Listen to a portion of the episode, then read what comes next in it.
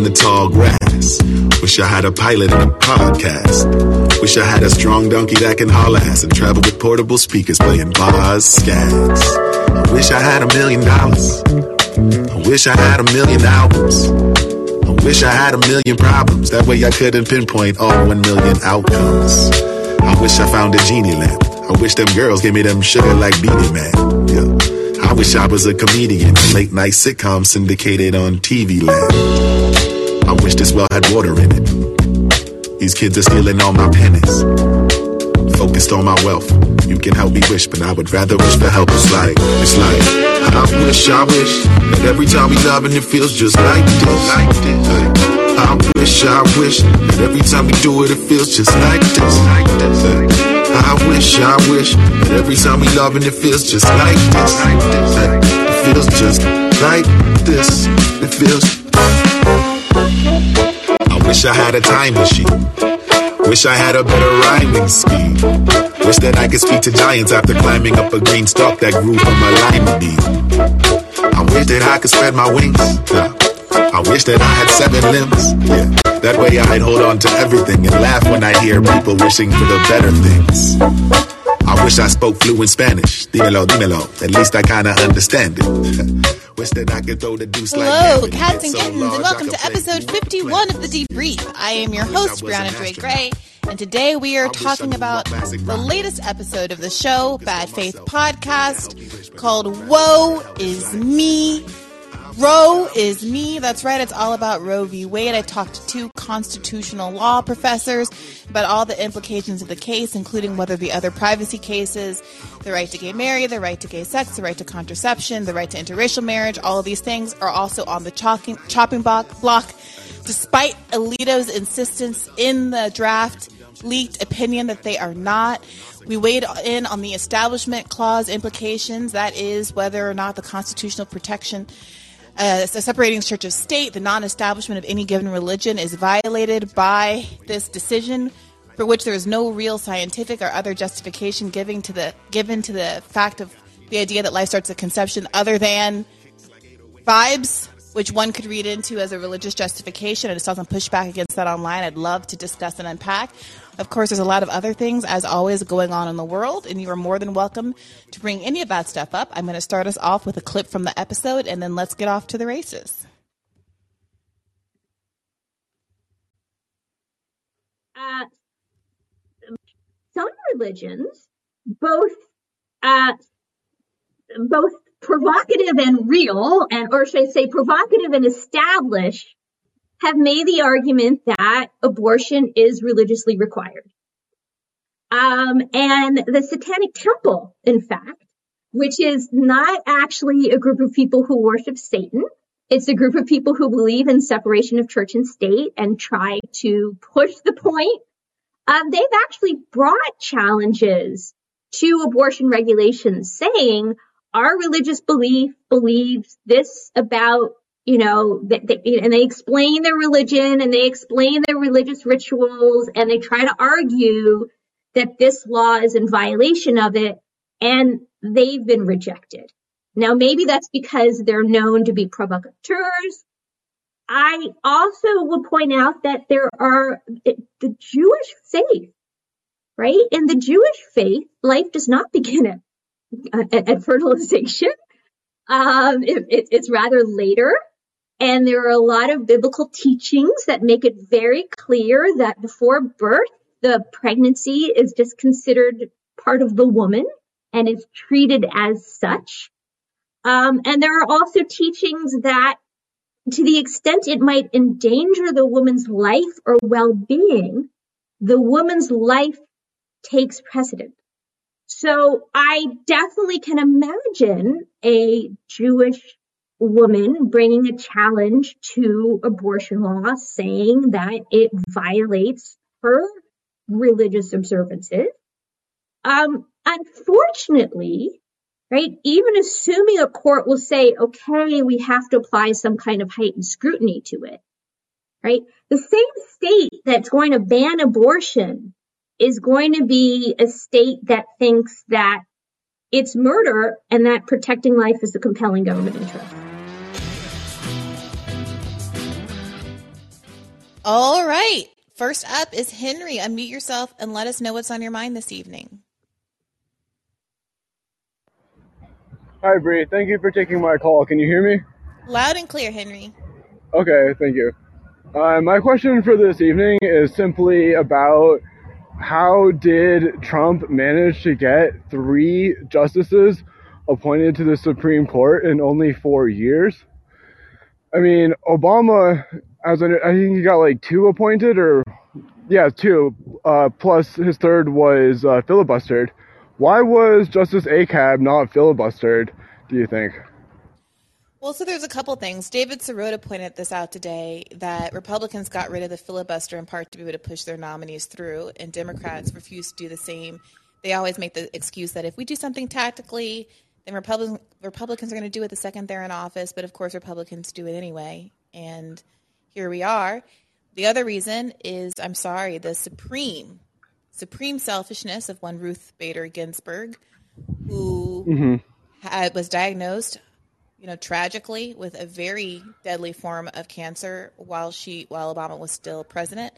But by her own admission, she said that she wanted to be replaced by the first woman president. So because of that hubris, uh, the overconfidence that Hillary Clinton, of course, would be president of the United States, it was her turn. She held out, and of course, you know what the consequences of that are. But that is part part of a pattern, a broader pattern of liberal justices not retiring strategically. And I, someone, maybe it was at the Intercept, they did an analysis of this, looking at you know decades of uh, judges across the federal judiciary and when they retired. And Republicans overwhelmingly. I'm just going to mute you, Henry, just because of the wind. But um, okay, sorry about that. Whenever you have something else to say, no worries, no worries. Um, Republicans strategically retire when Republican uh, Republican appointees strategically retire under Republican presidencies, and Democrats don't. They just, you know, die or wait it out.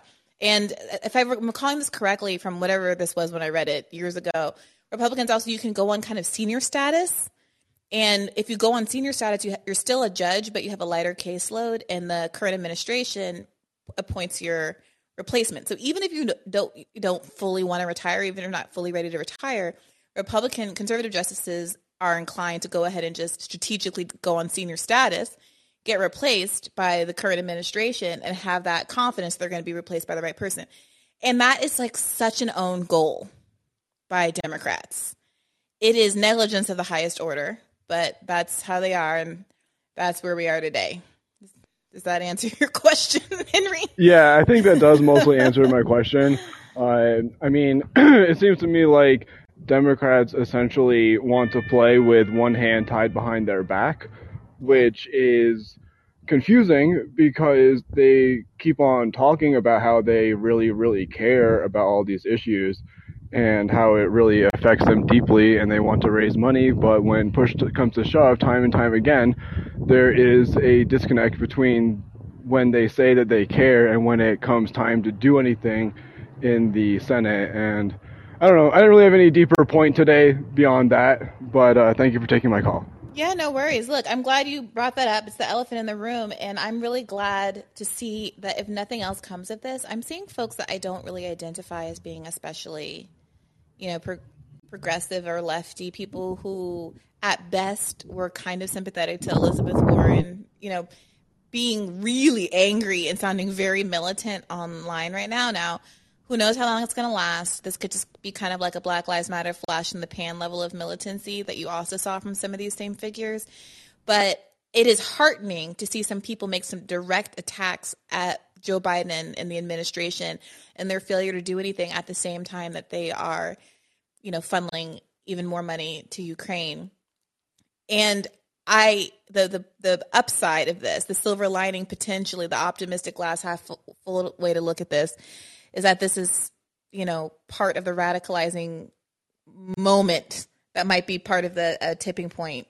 Inshallah, I don't know. We'll see. Thanks for calling. Yeah. Well. Oops, sorry, sorry, Henriette. Already, I thought you were already off to the next. But um, Seth, go ahead and unmute yourself and let us know what's on your mind tonight. Hey, um, so I actually have um, I had an idea that mm-hmm. hopefully you don't uh, take offense to this, but it's like uh, an idea for a radar that you could do, maybe like a, Sure. or whatever. So let me set up the the scenario for you. So let's imagine that the Supreme Court follows through with this decision, and you know in June or early July, whatever, and then mass protests break out, which I think there's a pretty good chance of that happening, and we have like a summer of abortion rights protests, whatever. The Democrats ride that wave to a 52 seat Senate and to maintain control of the House. And then in January, they use that majority to abolish the filibuster and pass the Women's Health Protection Act, which would codify Roe v. Wade. I don't think that's going to happen, but let's just say hypothetically it did. And then let's say that the Supreme Court takes up a challenge to that law and they nullify the decision. So essentially, the Democrats will have passed the law to protect it federally, and then the Supreme Court says, no, you can't do that. That's unconstitutional. So then the question is, what happens next? And that would be like what you would explore on the radar is sort of the, the possibilities of what could happen after that. I mean, there's a couple of there's a couple of issues here, right? One, the idea that abortion, you know, abortion being Roe being overturned officially, protests or not, that that will help Democrats in midterms enough so that we actually pick up seats in the Senate. I'm very skeptical of that, given the numbers that were released earlier this week, which show that the midterm terrain is basically unchanged post draft opinion leak. Moreover, even if by some miracle Democrats did pick up seats, you know, it's been reported, and we've kind of been talking about on the show for a while, that it's not Manchin and Sinema. There's like this gang of nine and probably more that are opposed to any number of reforms that Biden would have a hard time justifying not fighting for if the filibuster were gone, right? Because behind codifying Roe comes the rest. $15 minimum wage, which ostensibly, technically, everybody was for except for Manchin and Sinema, any number of re- environmental reforms, any number of COVID reforms, uh, child tax credits, a lot of other kind of relief that they've been able to hang on Manchin and Sinema. And so it's hard for me to believe, one, that we pick up, you know, the 10 seats necessary to even get past that excuse. And even in that instance, I'm so pessimistic right now about the nature of the rotating villain that I don't know if that would be enough because we saw Obama with his filibuster proof majority still say that he couldn't codify Roe, still say that he couldn't do X, Y, and Z. Okay, and then all that being said, I'm I'm not quite sure what would happen at that point, and I would love to have that conversation with a legal expert. I was trying to get, you know, the the two on the panel, especially Professor Siegel, to kind of engage with that point a little bit more, but he was so adamant that uh, there was no legislative solution here that he wouldn't really entertain that hypothetical for very long. Um, but I hear you. It's a it's a question that's worth asking, and someone who is much more of a constitutional than I, a scholar than I. I hope they ask it someone. You have to let me know if somebody engages with that.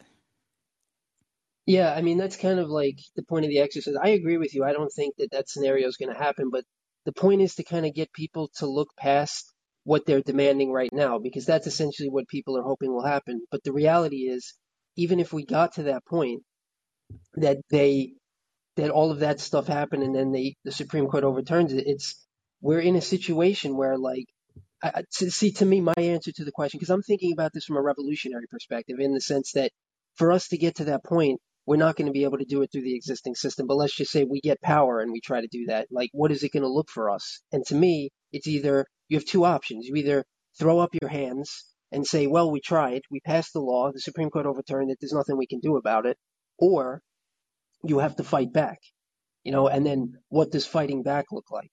And that to me is is what's really interesting to think about to, to sort of understand like the seriousness of the situation because like the the I, the the things that go through my head are first you would talk about economic sanctions. And you would target all of the politicians who pass the law and you would target anybody who enforces the law. So that would be like prosecutors who prosecute cases abortion cases judges who oversee the cases police officers who execute any kind of search warrant or arrests.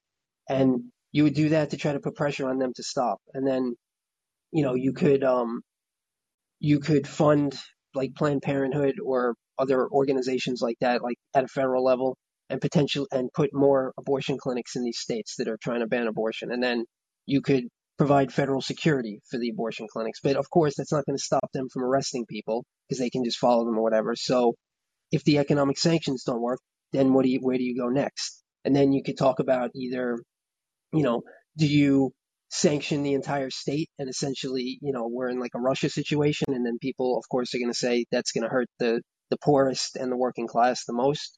Or if you're not going to do that, but you want to keep contesting, do you actually send like federal police in there and try to arrest the politicians who are passing the laws and try to arrest eh, the judges and the prosecutors? And if you do that, you got to understand that there's a good chance that the local police, the state police, potentially if the state has it, the state national guard, and of course the January 6th people are all going to rally and unify and they're going to resist and they're going to try to fight back.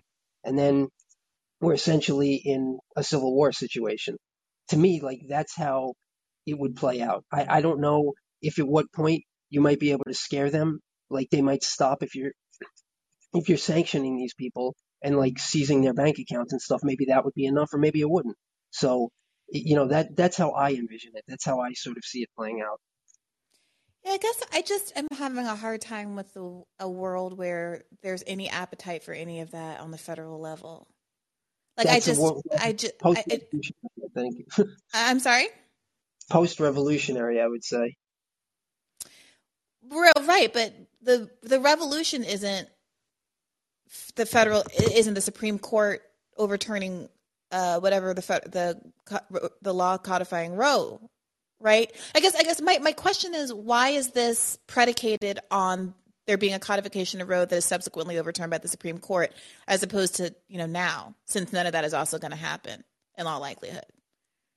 Well, I think, I guess the point was to just create like a scenario that seems more realistic to people, rather than like if you were to start off with the premise of let's pretend that like we had a revolution and we you know changed the federal government and we had like you know democratic socialists in power, people who are actually willing to fight I mean, you could start it from that that point too, but like where people's heads are at right now is we got to pass a law, right? That's that's what most people are demanding. They want the federal government to pass an abortion protection law, and then we kind of understand that like the next step would be well, the Supreme Court would just overturn it. Whereas, I mean, if you could, if you wanted to start it from, the, but right, it, if if they pass a law, if if if the people who want a law now, ostensibly Chuck Schumer on all of them, they're in office, they pass a law somehow because we've won votes. I'm let's just go with that somehow. It's still Chuck Schumer and Nancy Pelosi and Jim Clyburn and all of them. I don't see the world where they're sending federal troops in anywhere to do anything for anybody. They're barely right. they barely give a shit about abortion. They're right they're, they're down in Texas right now campaigning for a pro-abortion an, an anti-abortion Congress member. And so I just I'm I'm having a hard time. I, I'm totally with you on the, you know, using mass protests to force a tipping point, but I don't see. I, I guess the part I'm hung up on is the idea where the federal government is coming to our aid in our efforts, as opposed to us having to continue to be adversarial against the federal government. Yeah, like I agree with you. I mean, your issue here is really with like the premise of how this thing all gets set up, and yes, more realistically, this would happen if there was a revolution. And you're right, like, but but it gets you to explore the fact that these people that are in power are way too weak to ever fight back in this way. So if we really want those things to happen, if we really want to challenge this, that's the things that I'm talking about are the things that we would have to do, but we would need different people in power. And that's that's where the idea of revolution has to come in, because that's the only way you're going to make that happen. Well, how do you how do you see how do you imagine different people being in power? Well, I think that um, these protests would have to turn into protests for democracy. I mean, that's you know kind of my uh, my motif. That's what I always talk about. And once the we get that, the way that I envision protests for democracy, and the reason why that's the thing to protest for more than any other issue, is that it's one of the the core ideas of this country and one of the, the values that they push when they do things with the military in other countries. They say we're promoting freedom and democracy. So for them to have masses of people, millions, tens of millions of people protesting and saying that this government is undemocratic, it would completely delegitimize the whole system, not only in the eyes of people like us, but also in the eyes of the soldiers in the military. Because how are they going to justify telling these people to go fight a war or go deploy and put their lives on the line to fight for freedom and democracy when we don't have it here in this country? So that's going to present a major challenge to the ruling class that I think hopefully what I would hope would happen is you would have people in the leadership in the military who understand this would put pressure on the politicians and tell them, if you don't do this, if you don't respond to what these people are demanding, we're not going to be able to defend this country. We're not going to be able to do the things you want to do around the world because there's going to be too much resistance. And if you, at some point in the future, decide to declare some war or whatever, we're going to have a mutiny in the military. So that Wait, just help me. I, I, help me understand the the mutiny point. You think that is the idea that because Cong because the Supreme Court overturned a law that has some degree of popular support, although you know it's more along the lines of you know it's it's the majority. Uh, I think like a seventy, close to seventy percent majority wants to uphold Roe, but also has some ambivalent feelings when you ask different kinds of questions. You know, safe, legal, and rare, and all that is kind of how people are feeling. But but the idea is that because there is actual legislation and the Supreme Court declares it unconstitutional, even though there's some degree of popular support, that there would be mm-hmm. a, a, kind of a constitutional crisis in the military that would cause them to want to break ranks and follow authority? Well, no, it wouldn't really be about. It would be about the protests and what the protests were about. Like if the protests are about democracy and that's like the clear message that everybody has, like you know during the George Floyd, the clear message was Black Lives Matter. If the if these protests, like they they're gonna have to play themselves out as abortion protests, but I'm saying after that, if they then turned into another big movement where the message was democracy, where it's not just about this one case and it's not just about the Supreme Court, it's about the whole system. It's about the Senate, the Electoral College, the the gerrymandering, the voter suppression that the Republicans are doing, all of that stuff, and the Supreme Court and the nature of, of how undemocratic it is. If it was about all of that and it had like the full participation of the country, a like stop everything kind of moment, it's getting nonstop news coverage for weeks or months, that kind of a situation would produce culturally a feeling that this is not a real democracy and this is not a legitimate government. And then it's up to the soldiers and the military eventually. And they're going to decide that like you know we're not going to take we're not going to listen to what this government is telling us to do. We're not going to risk our lives for an illegitimate government. Well look let me get some other people in here and hear hear what they think about this. I i i, I want to be open to this. I really want to be open to this. But the skepticism you hear in my voice is about how this is like not even top tier uh, from my perspective evidence of our, our lack of equality in this country, the lack of democracy in this country. Do you know what I mean? And we've been riling, we've been riling about this through two Bernie campaigns. We've been talking about the upward transfer of wealth. We've been talking about poverty. We've gone through an economic crisis. We've gone through a pandemic. We've gone through a million people dead from COVID.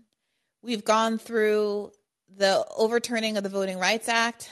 We've gone through George Floyd we've gone through the 2000 election. You know, we've gone through the 1 6. And the evidence has been clear for a really long time. I mean, like, this is the Glenn Greenwald com- uh, column from the other day that everyone was so mad at and that I mentioned in my radar from last week. That we don't live in a democracy, we live in a republic. Everyone knows this. Republicans love to bandy that around, not shamefully, but as an excuse for why, of course, we don't live in democracy. We should live in democracy. Republicans, which many military members are, are very proud of the fact that our founding fathers established a democracy because they think that not having quote unquote mob rule is a legitimate boon. And the idea that we don't live in a democracy will, I believe, just fall completely flat on their ears. I love the idea of protest. I think that protest absolutely can change something, but I I suspect that the tenor of the protest would have to be it's, it will be about, shall we say, the intensity of the protest as opposed to any particular messaging around the protests. And the question is, are people going to be mad enough, sustained enough, and be willing to put pressure in the ways that actually have a direct effect? To to Chris Hedges' point, are they going to make people afraid? And I don't mean necessarily, I don't mean afraid of you know violence, but even the fact of protesters out in front of these Supreme Court justices' houses is causing people to wet their pampers, even though they're peaceful. Um, and that's something that we should talk about. What people think about the ethics of all of that.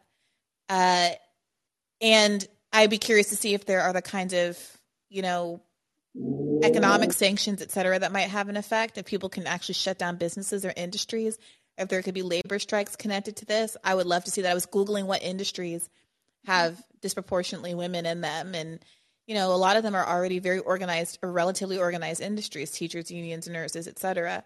You know, what would happen if we couldn't fly airplanes because all the women flight attendants said no, or kids couldn't go to school because all the teachers said no?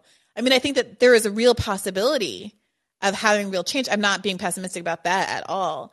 I'm just a little I don't know. I'm a little bit skeptical that what's going on in the court specifically, and that having more kind of legalese with the back and forth over the um, uh, legislation is going to be the tipping point. I mean, I do, I do take your point that like the liberal commentariat is invested in this, it seems, in a way that they haven't been invested in other things because it's really shocking to their idea of systems functioning you know, the, the, the Pete Buttigieg mind is really offended by breaks from the norms and all of that. I, I hear that. I hear that. I don't know. Let's let's let's hear from some folks. Thank you, Steph, for bringing that up. Let's hear from uh, Carolina. What do you think about all of this? Uh, it's actually Carolina boy. I guess you can't see my full name. Sorry, thing, but uh, can you hear me all right? Sorry about that. Yeah, I can hear you, Carolina boy. What's up? No, Okay, cool. Yeah, um, I, I kind of wanted to go a little off topic. You know, I I saw your title. Hey, Carolina boy, you're cutting in and out for me. I, don't know. If... Carolina boy, you're cutting in and out for yeah. me. I'm not sure if that's the same for others. I'm not sure if it's a where you're standing or if you can improve your connection at all. Just letting you know.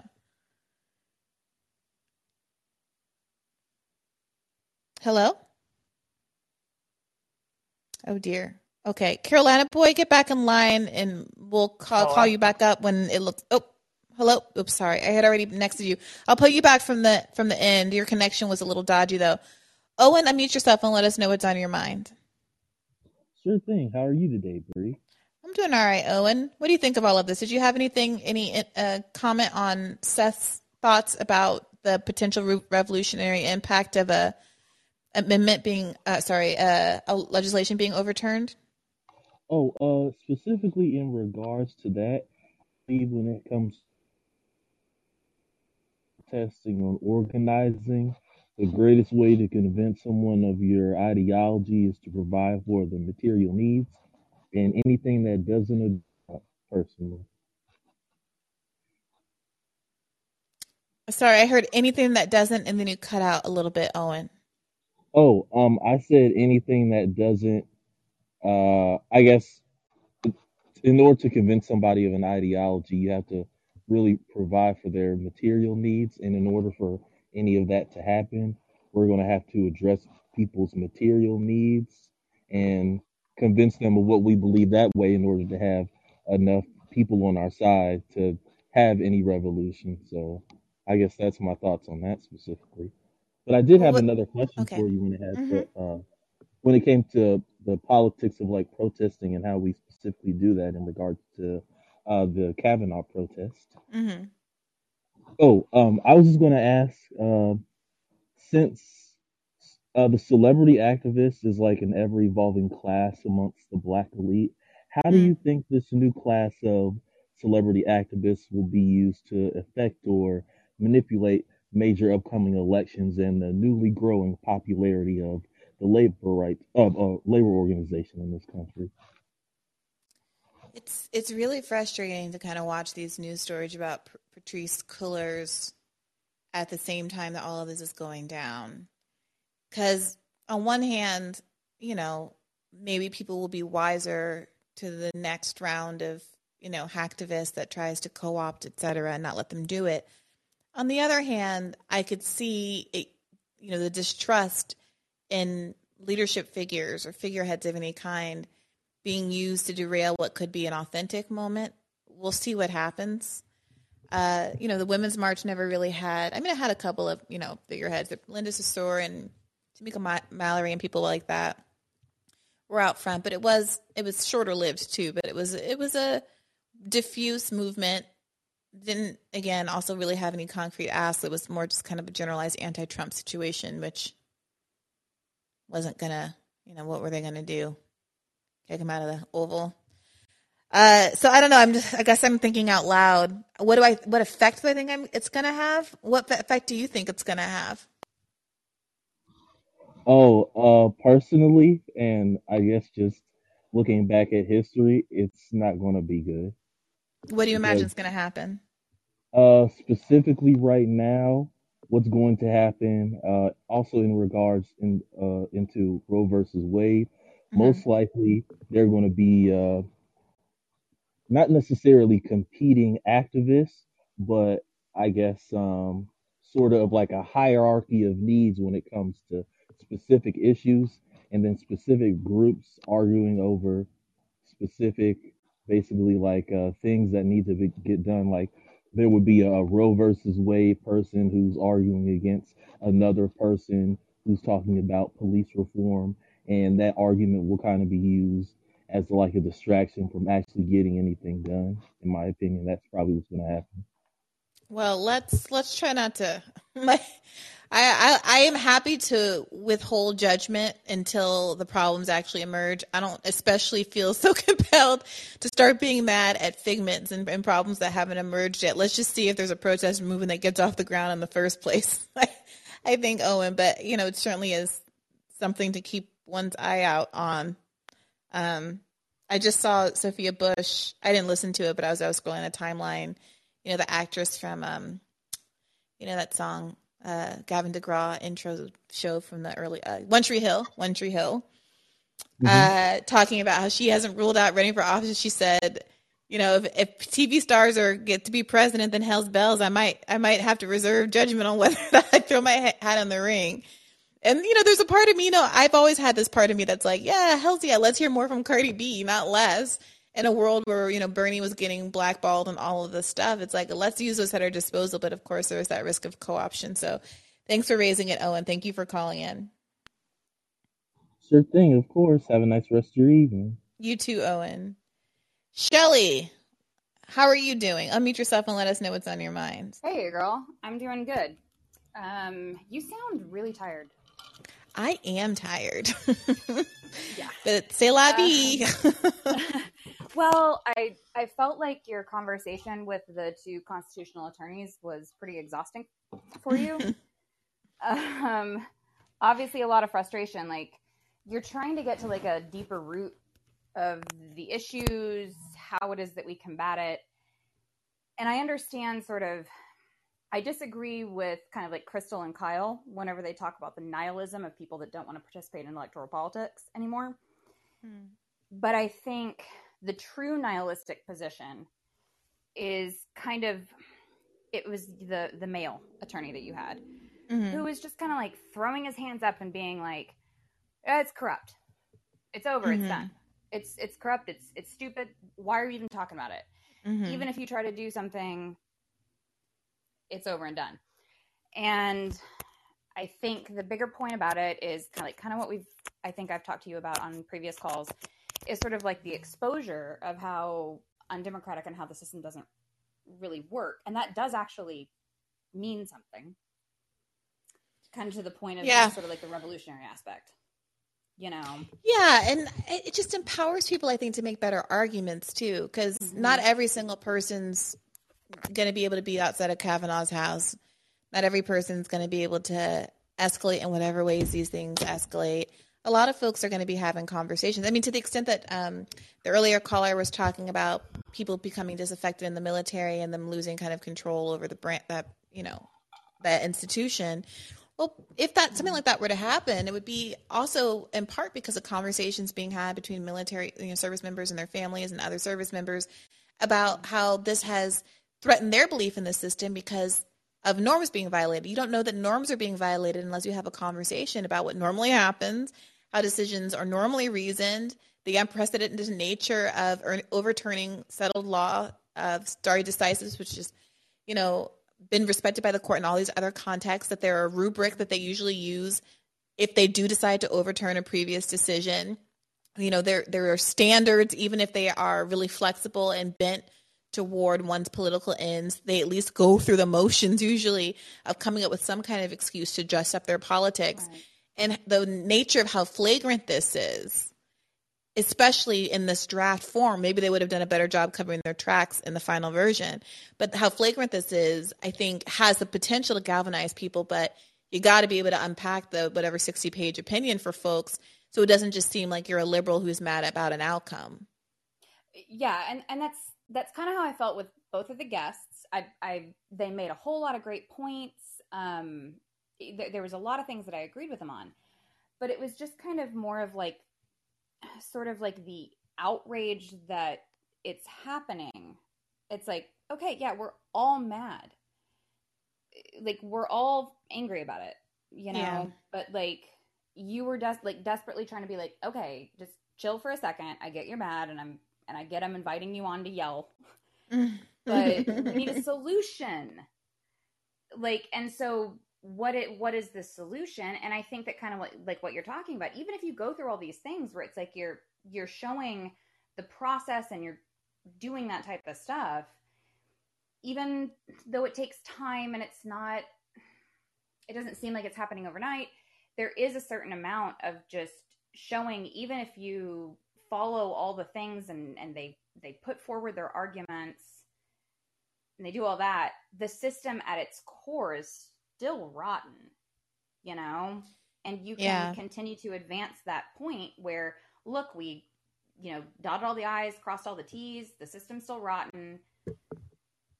And maybe that would have more of an impact on making people, you know, believe the system doesn't work. And then I would have to say, as far as like the revolutionary type um, aspect of it, is you ha- like as far as the military turning on the government and power it's usually like from all the revolutions that i can think of where the military has done that there's usually been an economic disaster where most of the members of the military are not benefiting either and mm-hmm. then mm-hmm. you've got the mass protests from the ground and it's never going to be over a cultural issue. It's going to be over material concerns. I mean, mm-hmm. that's that's literally how the Bolsheviks took power in Russia. They had a very simple slogan: peace, land, and bread. That's mm-hmm. what we want. We want food. We want the ability to, to you know have property, to harvest, to grow food, and we want to fucking quit war.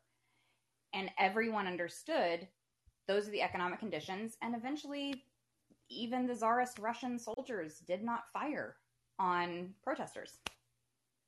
Yeah, I see uh, SEAL Team 3 1990 in the chat saying he was in the Navy or they were in the Navy for six years and has ton of veteran friends and that a military coup isn't happening.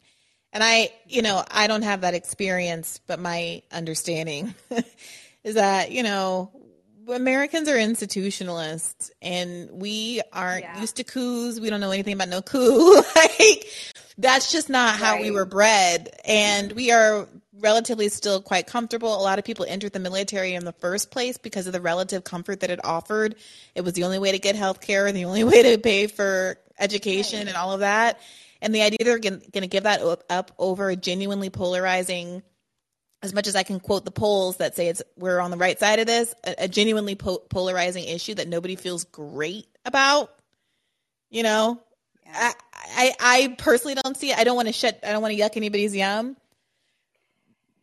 No, no, it, it it's it doesn't have anything to do with that. I just I just think that we kind of have to rec- to like sort of recognize the limitations of kind of kind of what you're talking about as far as like the American mindset. I mean, you mm-hmm. know, it's mm-hmm. like it's been a long time since we've really had like sort of like the strife that caused people to take up arms where whereas meanwhile that's happened recently like Yeah. within the past hundred years in other countries.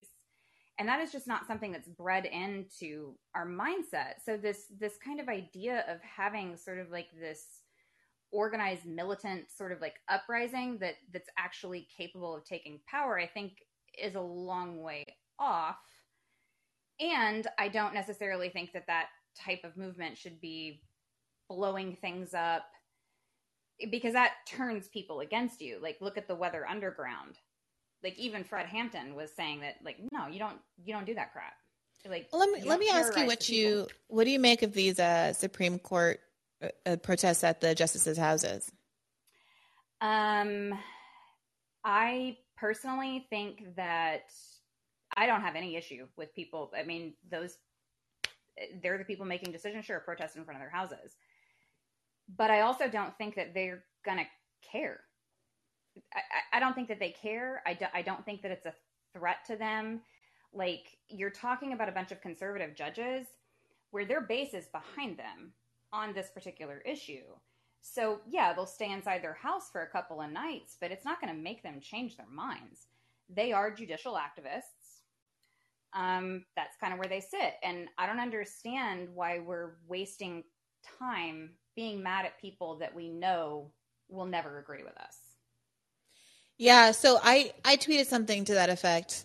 You know, Mm. I mean that I am supportive of the protests at their houses, and you know, a couple of people tweeted back to me that I'm, I suppose you don't mind if we come protest at your house. You're a public figure, and you know, there was this whole back and forth between Nathan Robinson and Glenn Greenwald today, where Mm. you know somebody That's- pushed that's back. A, that's a little bit different. You're you're a public figure that Well, you know, like, well, but let's let's go with it for a second.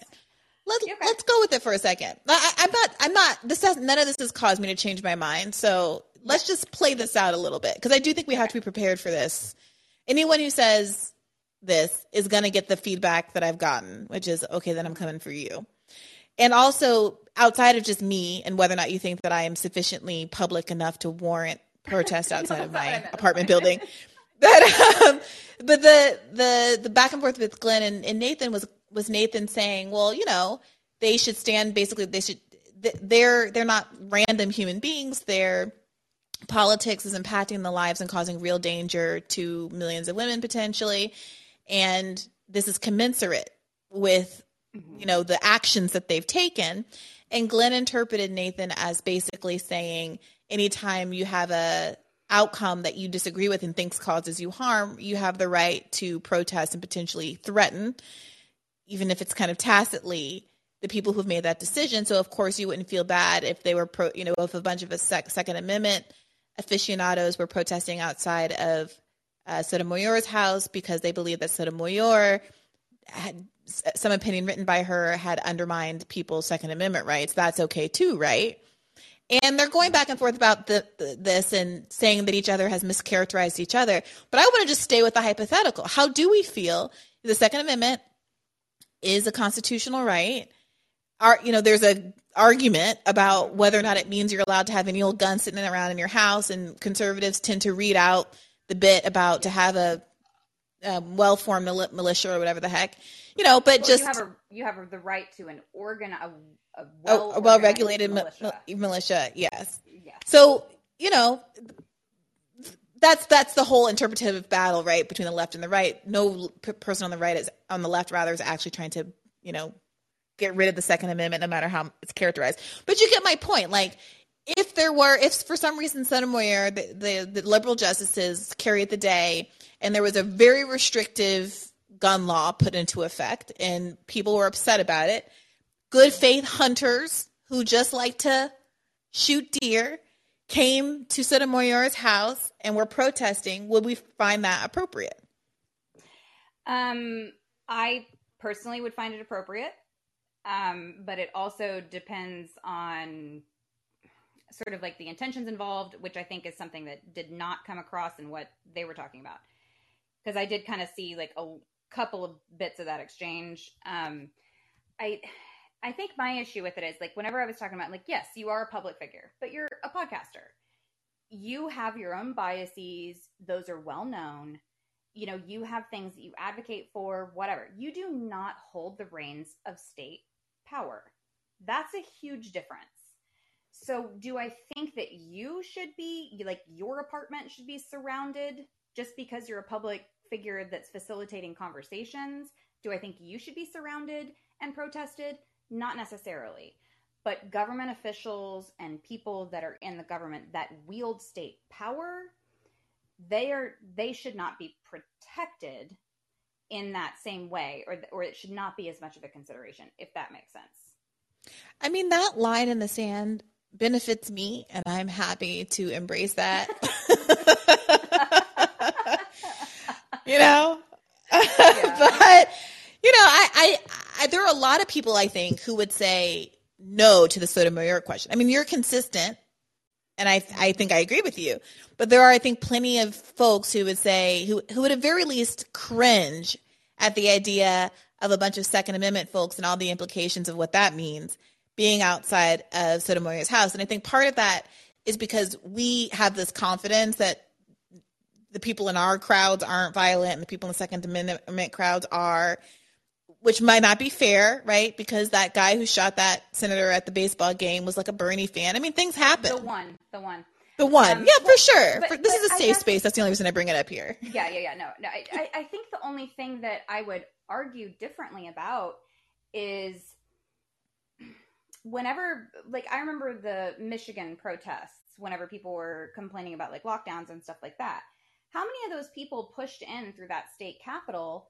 They weren't actively pointing guns at people's faces. They were slung over their back, slung over their chest.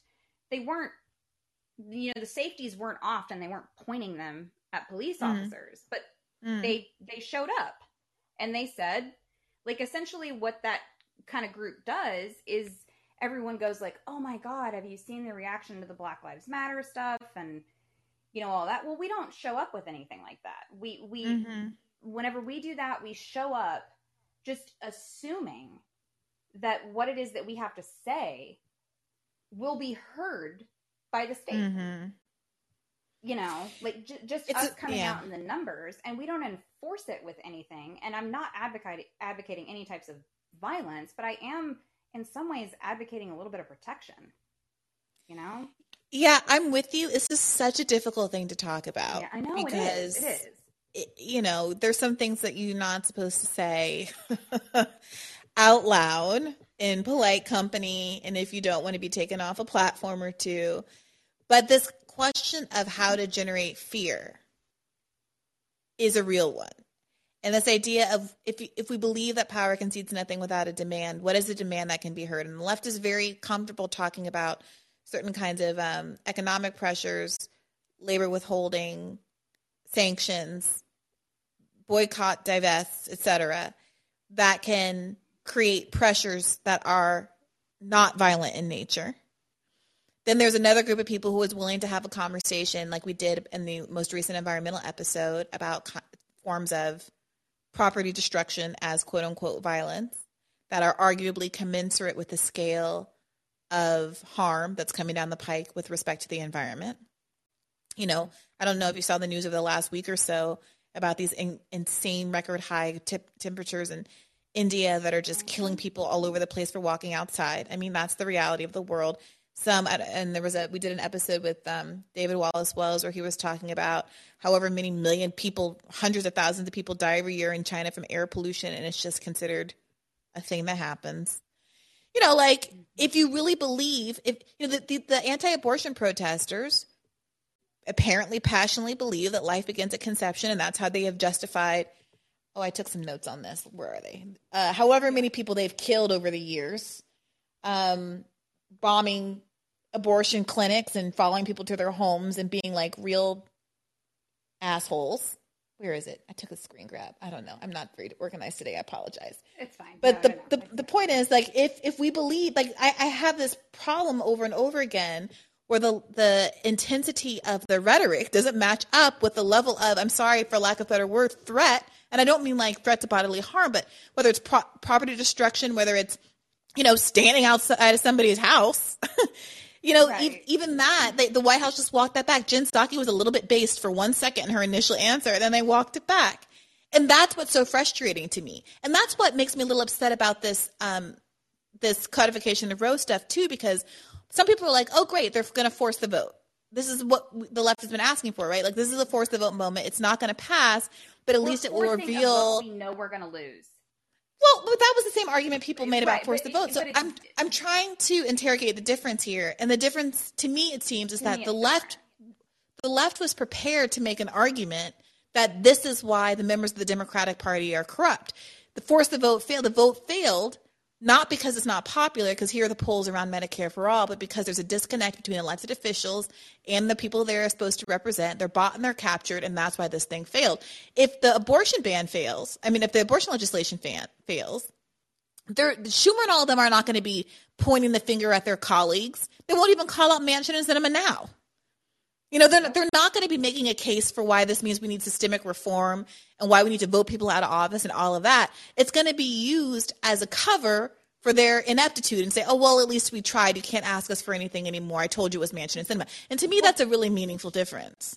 that well that's kind of what i was talking about like there is a difference between it because this is something that like you have all like a lot of the democratic majority believes in like the pro-choice argument whereas while a whole lot of people might say hey medicare for all be nice and they like it but the difference is between like exposing like sort of like a core liberal fundamental aspect of it and saying look even the democratic party can't deliver on that is a little bit different than like a policy for healthcare. So that that's kind of the distinction that I would make between it. I I actually do think that the abortion issue is a lot more maybe salient or exposing of the Democratic Party. So it That's interesting. does I actually kind of feel the opposite. I, I hear you. I'm not saying I'm right, but I, I feel I'm the not saying I'm opposite. right. okay. Like I, that's, that's interesting. because here's the thing about abortion, and people do not like liberals, and not liberals. The broad left does not like to have this conversation, Mm-hmm. but it is not. Even people who very much support Roe and the right to choose, when you dig down into the polls deeper, are very ambivalent about the actual act. Right? They're like, we want people to have the option, but me personally, eh, it's an ethical gray zone. That people, this is like the average point of view. So that people zealously, even me, I can't see myself so easily zealously in the street going, I want abortion rights. The same way I would zealously in the street be like, I want Medicare for all. And that has nothing to do with me hmm. obviously not wanting Roe to exist. But to me, there's so much more stigma associated with it. I mean, obviously, I'll zealously say all the things. I, this is just like a, a hypothetical.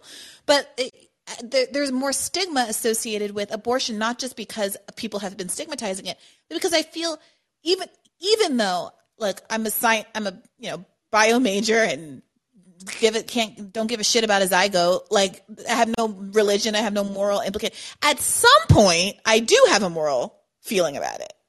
At some point, you know, I don't. I'm not wild. I mean, I, you know, you know, it's the, the exceptions excluded. You know, if if Right. it's a danger to the mother and ectopic pregnancies and all those other kind of things that that result in late term abortions. But generally speaking, I'm not wild about the idea of someone just going and killing some nine month old fetus in the womb. Do you know what I mean? So we all have this, we all at some point have to acknowledge that there is an ethical gray zone implicit in the whole enterprise. yes. Ab- And so that's why I just don't ever see it being the same kind of rallying cry as Medicare for all. yeah i mean I, I guess i guess the only reason that i'm that i'm interpreting the difference um is because it's basically it's been such a talking point for so long and it gets so many people worked up and that's the difference. Hmm. But i do agree with you about all of the points you made. And then i just like we i think it's just because i'm the first girl and it's about abortion. So we've spent a little bit so i, I, I want to log off but i just wanted to tell you my version of practicing safe sex. Please. i take all right hand turns to the clinic I'm not going to take a Wait, I right don't- hand turn and endanger myself Oh, yeah. Oh, you're saying that That's just- you're, you're, it's a bad it's a terrible joke it's a bad woman driver I don't- joke I don't, oh, then I- okay. It's a bad woman driver because I'm a woman, and so I'm not even going to dare take a left hand turn to an abortion clinic. I'm only going to take a right hand turn. it's a terrible joke. One of my friends told me about it a long time ago. No, I. It's me. It's me for being too dense. I appreciate you, Shelly. yeah, thank you. Have a great night. Bye, everyone. You too. You too, Shelly. Uh, all right, I'm gonna skip past the Eric's for a second because I feel like I talk to you every week. Love you guys. I'll come back in a second. Ja, what's on your mind? Can you hear me, Bree? I can hear you, Ja. How you doing? I'm doing well. How are you? I'm pretty good, man. Your boy just turned 37 today, so you know. Happy birthday! What is it? Taurus season? It is Taurus season. Well, congratulations to you. I love a I love a good Taurus. My rising sign is in Taurus. It's what keeps Oh, me so grounded. Yeah, very strong energy for sure. Uh, wow, this is uh, this is super intense. Uh, shout out to Shelly. That was awesome. That, just that back and forth that you guys had, and yes. Shout out to wait, here we go. Shelly. and um, Seth, I, I was really thinking about um, all the things that he was saying, and the whole time I'm kind of uh, auditing everything, and I really need to listen again once this um, gets put up to, so we can re-listen. But I'm just thinking about all the ways that the establishment will quash um, a movement for democracy, and how you know, for instance, something like the media would you know really easily misrepresent it, and, and so I'm just trying to think of strategies of how we can mitigate all those things. But yeah, Seth really had me thinking. Um, Mm. and on the point, on the question you asked about if protests in front of people's houses are, you know, I, I think it's fine. I guess for me, the main thing is why are we there? Are we there to because we simply just disagree with the decision? Because I, not that that's not enough, but I would almost rather us all be there because we're trying to call out the mechanism of the court that truly is, you know, anti-democratic and corrupt and and twisted and you know the whole hist- historic evaluation thing that you guys were talking about today and like all the just the way y'all drilled down into those mechanisms and how it left me feeling at the end is that we really just we live in the upside down, Briahna. Yeah, honestly, I really I don't want to be demoralizing at all, but I have to confess that as I keep finding new lows in this Mhm. post Bernie landscape, the the I shouldn't say keep finding new lows because I I talk to people like, um, uh, you know the the climate human, you know, columnists, Mhm. and I am optimistic because I see other avenues that I think would be more more effective. But there is a certain amount of like demoralization that comes with realizing how much traditional methods are just not going to work. And to the extent that a mm-hmm. month ago I was like, meh, I don't know if electoralism is for me.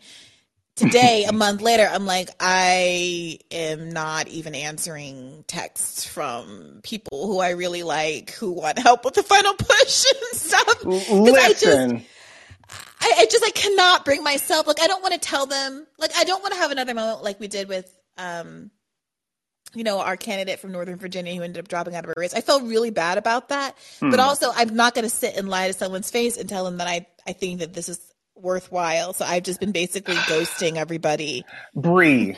see, see.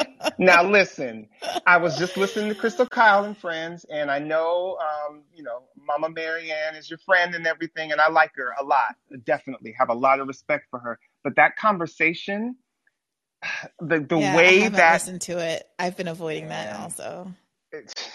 I was very dismayed. And the reason why was the characterization of uh, of the base that is disillusioned with electoral politics as we've seen them is being portrayed as people being all up in their feelings and then surrendering to apathy. And I'm like, no, It's could it be clarity. it is. It's clarity. And could it be that we're seriously evaluating, you know, people like Nina Turner running in the Democratic Party as we now have this new data? You know, like years ago, we didn't have this. It was, the Justice Mhm. Democrats were a big experiment. And now we have a Mhm. lot of data that shows us new things. And we have to, we're evaluating it as a strategy. And I can't believe people are going to sit up in here and act like there's something wrong with that. I can't. Yeah, and the thing is about that stuff too is that it, whenever I've interviewed these candidates, and it will, it, if I had interviewed Senator Turner, it would have been the same. Mm-hmm. It's not because I'm trying to derail anybody. It's because I want you to answer some questions that demonstrate that you have some understanding of what went wrong before and how you're going to do things differently. like, even if it means you're still running as a Democrat, which, meh, but okay, give me your argument for how this is going to work for you running as a Democrat as and it didn't work for other people. What is your strategy? Because there's some things we haven't seen yet, right? We haven't seen what a Nina Turner style candidate looks like, fully embracing the half a bowl of shit and running on a full bowl of shit. Yeah, know, I would know. like I don't I can't sit here and tell you it's going to work. And I certainly if I were working for Senator Turner, like if I were her employee, would I advise that? I don't even know that I would because I don't know if I would want that weight on my shoulders that I was the one who told her basically to kamikaze this thing. Really? However, I, well, look, just hypothetically, like in my as my fiduciary duty as whatever I was hired as, could I advise her as, of that? I don't know. As a bystander, uh. I sure as hell would like to see it. Hmm. You know, as a as a as a person who was hypothetically contributing to her campaign, I would have happily paid money to watch her kamikaze it, just so that we can have the data point to see what happens if someone runs unab- unabashedly Boom. as a leftist. Boom. Exactly. And then if it fails, if we try that a few times and that fails, then okay, then I'll stop arguing that maybe that's the problem, and maybe we give up on electoralism altogether, and and that's fine. So, but there's there, that's all to say that there are some things I would still like to see done electorally. I'm not saying I am completely mm-hmm. over it. I would I would be very interested to see that. However, absent that, absent someone who's willing to say, "Oh, I'm going to do it differently," "Oh, here's how," you know, or, or like this hypothetical we were talking about a few months ago, where like if Marianne ran and if she you know, were asked the question, you know, will you support the eventual nominee? If she were to say, not if you guys screw me over. You know, right. you play the, by the rules, I'll play by the rules. But if you try to keep me off the debate stage, if you Bernie blacklist me, if, if you, tie change... me to a chair, like man, kind of right. You know, I don't know. I'm I'm just blabbering at this point. Well, and I also wanted to say something else. Yeah. I, I heard what you said when you were talking to Sylvester um, about your desires to do more straight up journalism and have more long form researched interviews and conversations and debates and have more time to research.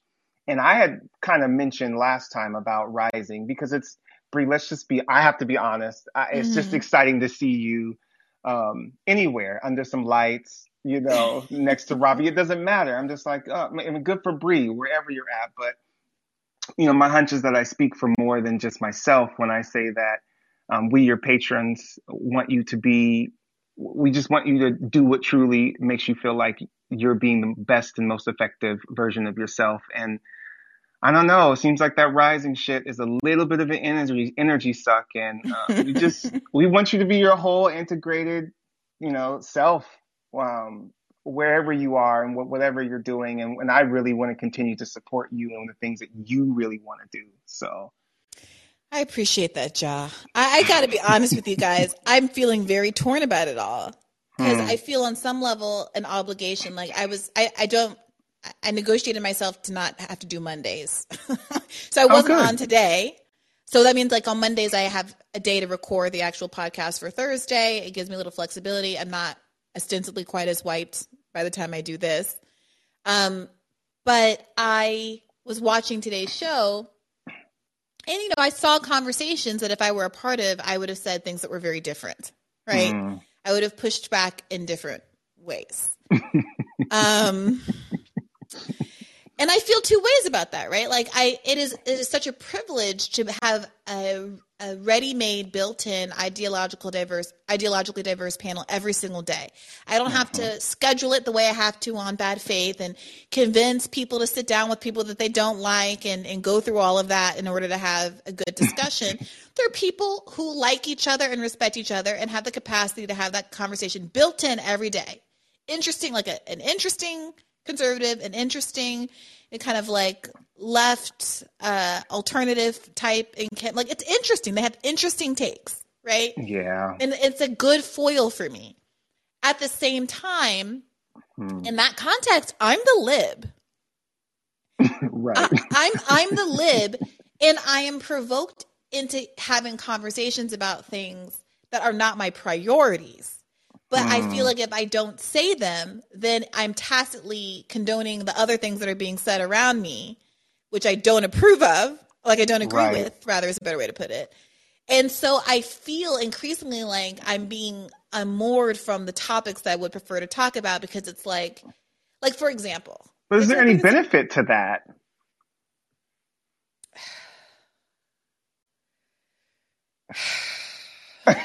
right? I mean, you tell me.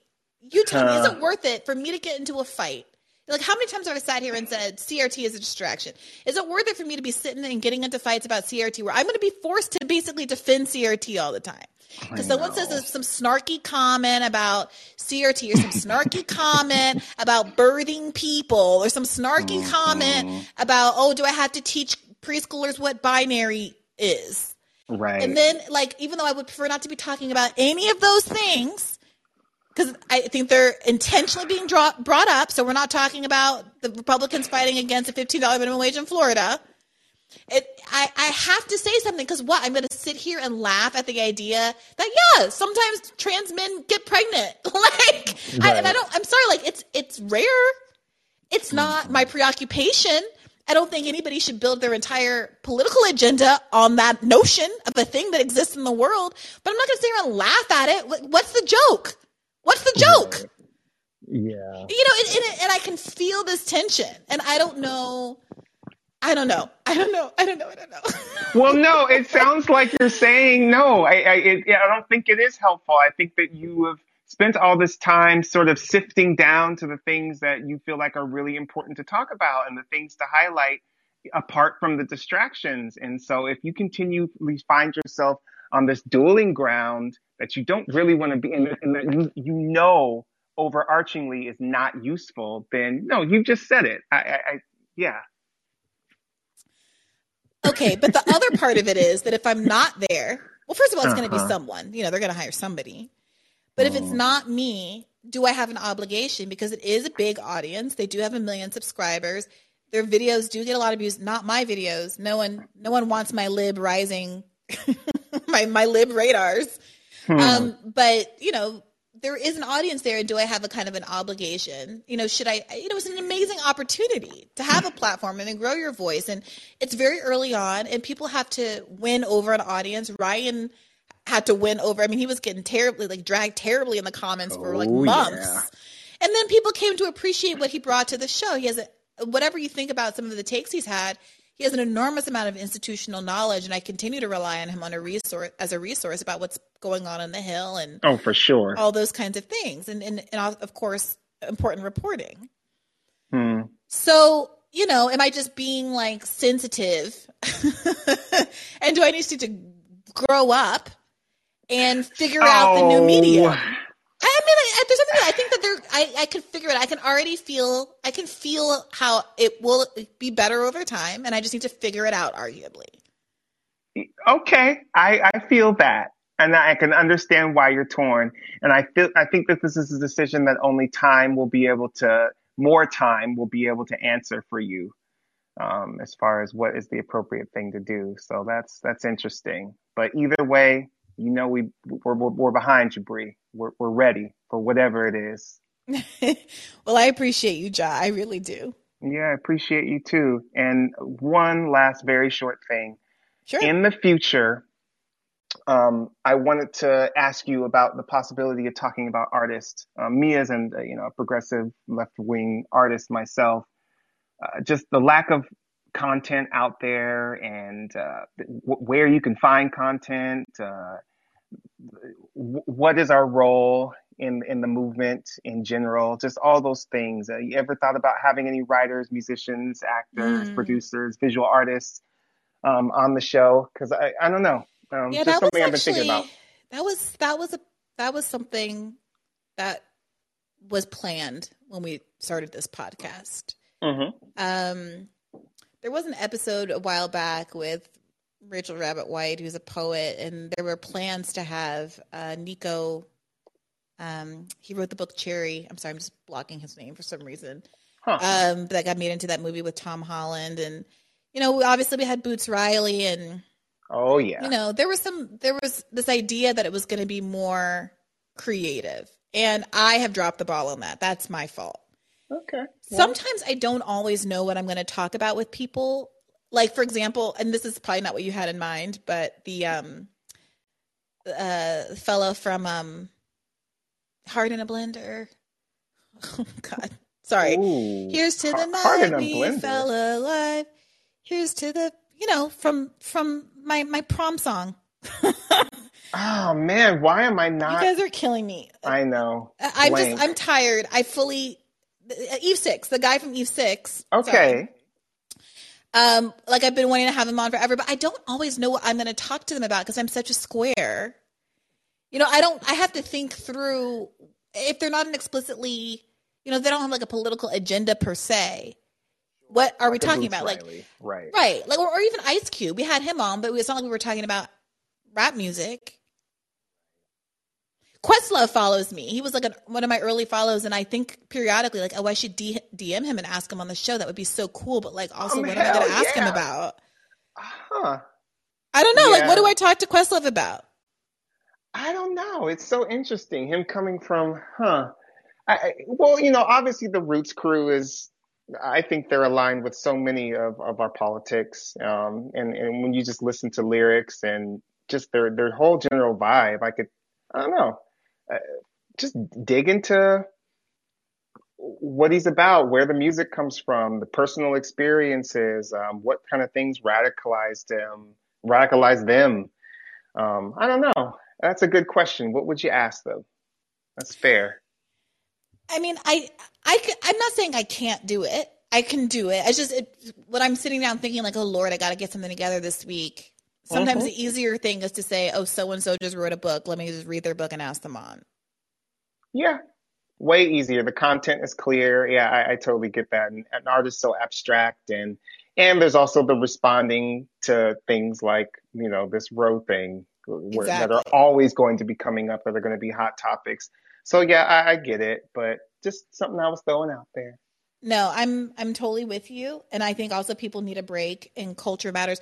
In fact, this guy I've been hanging out with, he's got a really good record Oh. collection, and we've been we were listening we were listening. Uh, I put out this Marvin you Gaye. cutting out?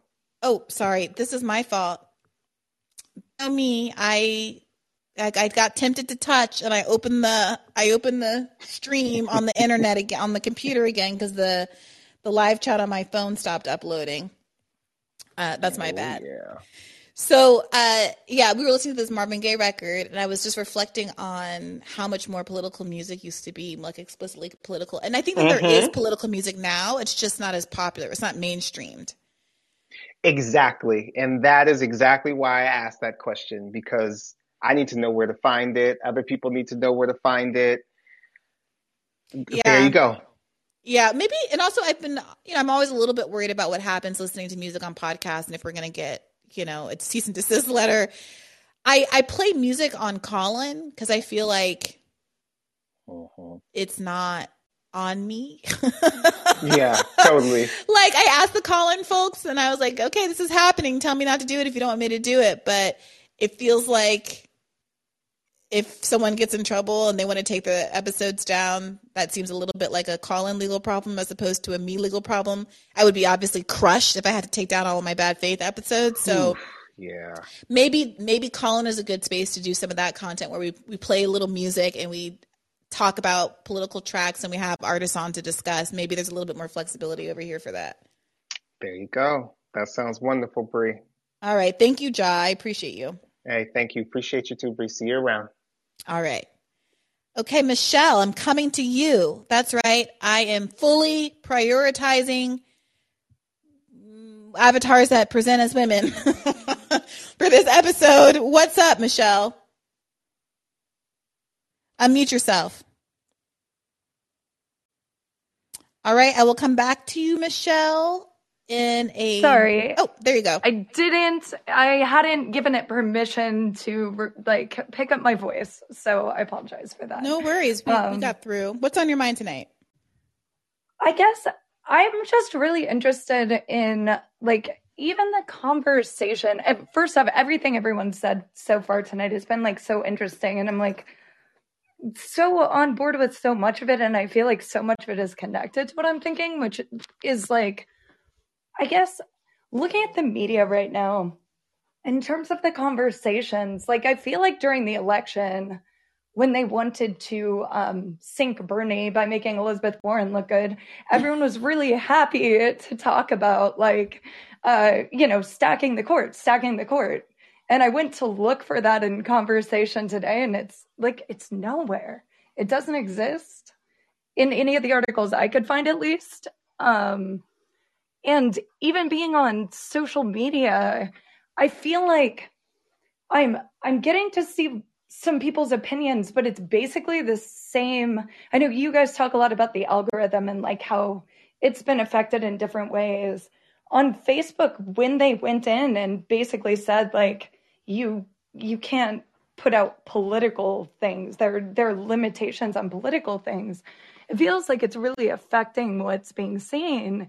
And I feel like I'm basically just seeing the same 10 like it's this story that I'm guessing the DNC or like one of those, you know, 99, 98% groups shared. And it's like the only thing you see, and you see everyone reshare it. And I, it kind of concerns me for what we're actually going to do when this goes through, assuming it's going to go through.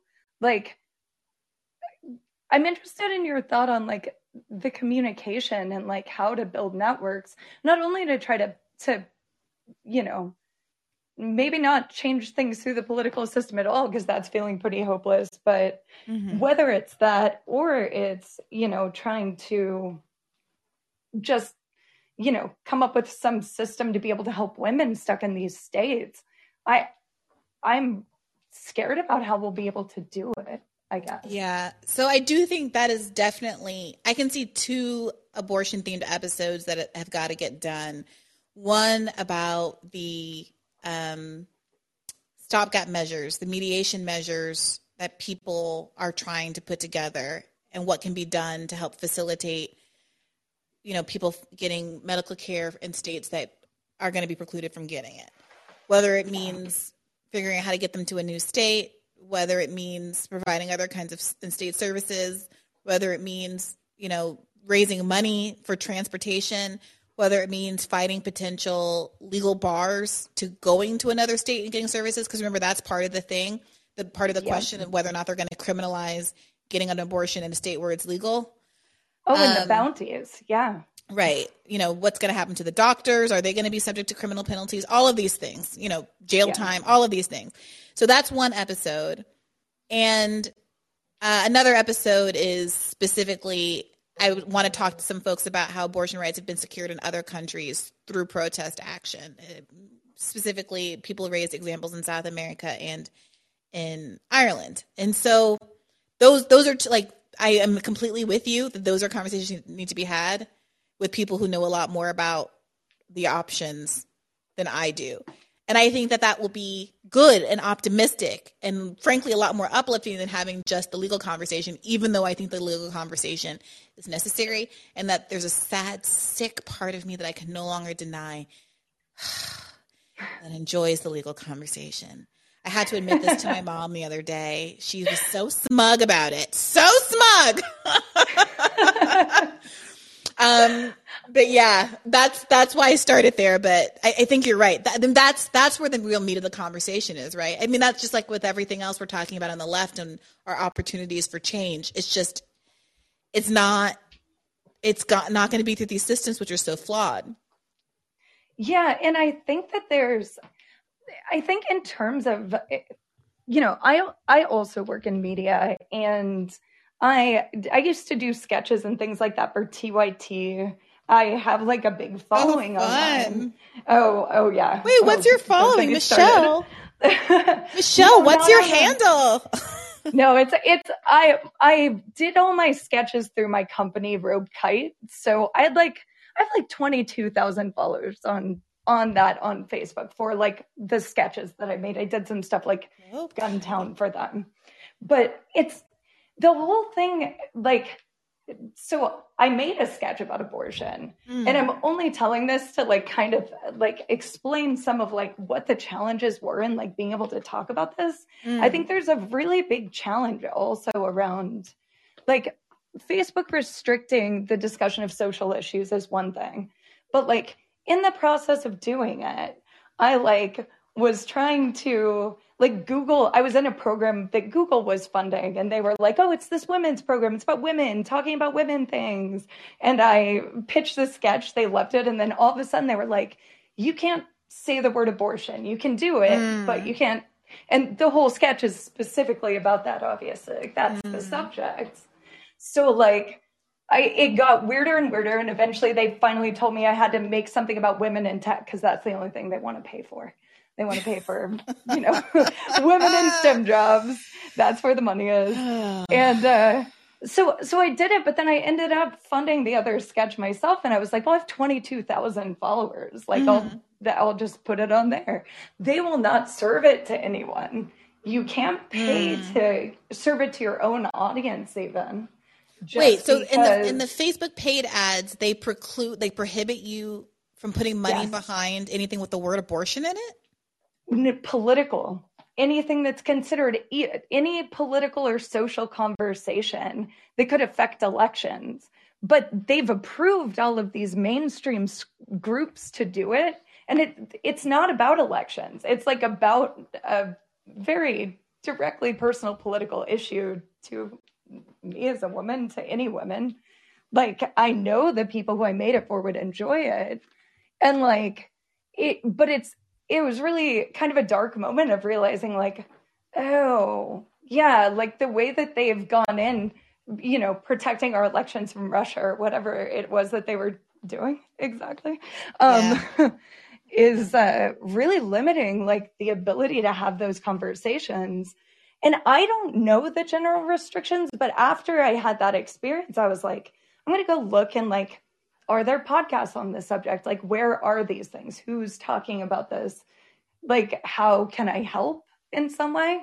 And when I went online, like everyone who is doing a podcast on it is it's it's not on Apple. It's not on do you know what I mean? Like it's mm. nothing seems accessible. So I'm really wondering like if it's a if it is similar to what I experienced with Google. Um you know, God, not really being horrifying. I guess I yeah. never really thought about. I mean, we're getting all these these stories and dribs and drabs. I confess, uh, today's interview um, for Thursday's episode, I interviewed uh, Matt Stoller, and we talked about some of this uh, antitrust stuff. And we, but we ended getting uh, ended up getting sidetracked, and the last like hour of the conversation is us debating. Well, you'll hear it's it's spicy and it's good, and he's a really good sport. But we, oh, I can't wait. you know, democracy and American exceptionalism and whether or not you know some of his China takes are is it xenophobia or is the left unwilling to criticize other empires or is it really just that it doesn't want to let America off the hook for its own empire and da da like we went around and around and it was interesting, but in in part of the conversation we were talking about you know Elon Musk and the in the disinformation and you know whether or not we should be concerned about the Uh, antitrust implications of him owning these platforms? And you know is it should we be expecting Elon Musk to save Twitter or do we got to break these things up? But is there also value in there only being one Twitter that everybody's on? And should we be treating them like a like a like a telecom company that's like neutral and doesn't interfere with the algorithm? Or should we treat treating them like a, as a publisher because they do have these algorithms and da da da? So we were talking about all of this stuff and when I hear you talking about even the discussion of abortion getting shut down, a joke about abortion getting shut down, and how that is nowhere a part of this broader conversation that's happening about free speech on the internet, it is really dispiriting. It, it, does make me feel like we're just in the tip of the iceberg of understanding all of the ways that we're getting silenced. The story from Ari on uh, Bernie's um, deputy campaign manager about oh, Facebook oh, yeah. trying to direct the senator's messaging.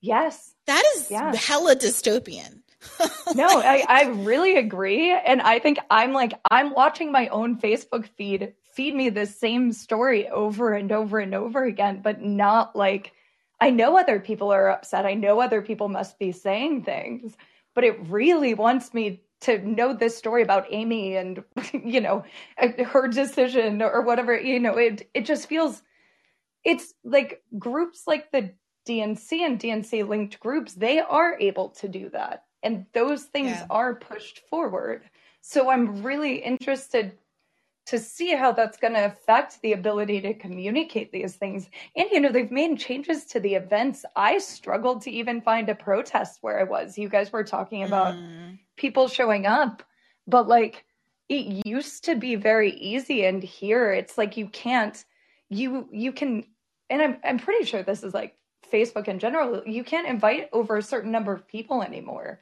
Mm. to events.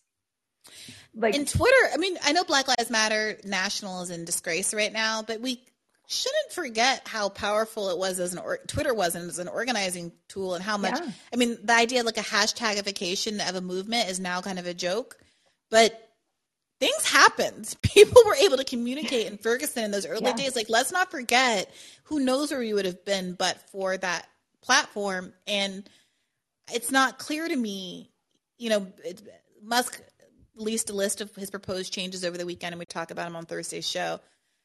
But it's not clear to me what the valence of those changes are going to be in terms of their impact on protests.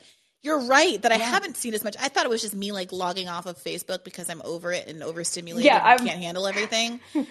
I won't lie, I hadn't been on it in forever, and then this happened, and suddenly I was like, all right, I need to go back online. Yeah, so I don't. Maybe it's just my own behavior, and it's not an enormous change on Facebook. But I, I, I don't feel like I'm seeing things that are of relevance to me. It doesn't seem as like engaged politically as it used to be. I did used to join groups that I'd see about topics that I cared about and events in my area all the time, and I don't think I've done that in years.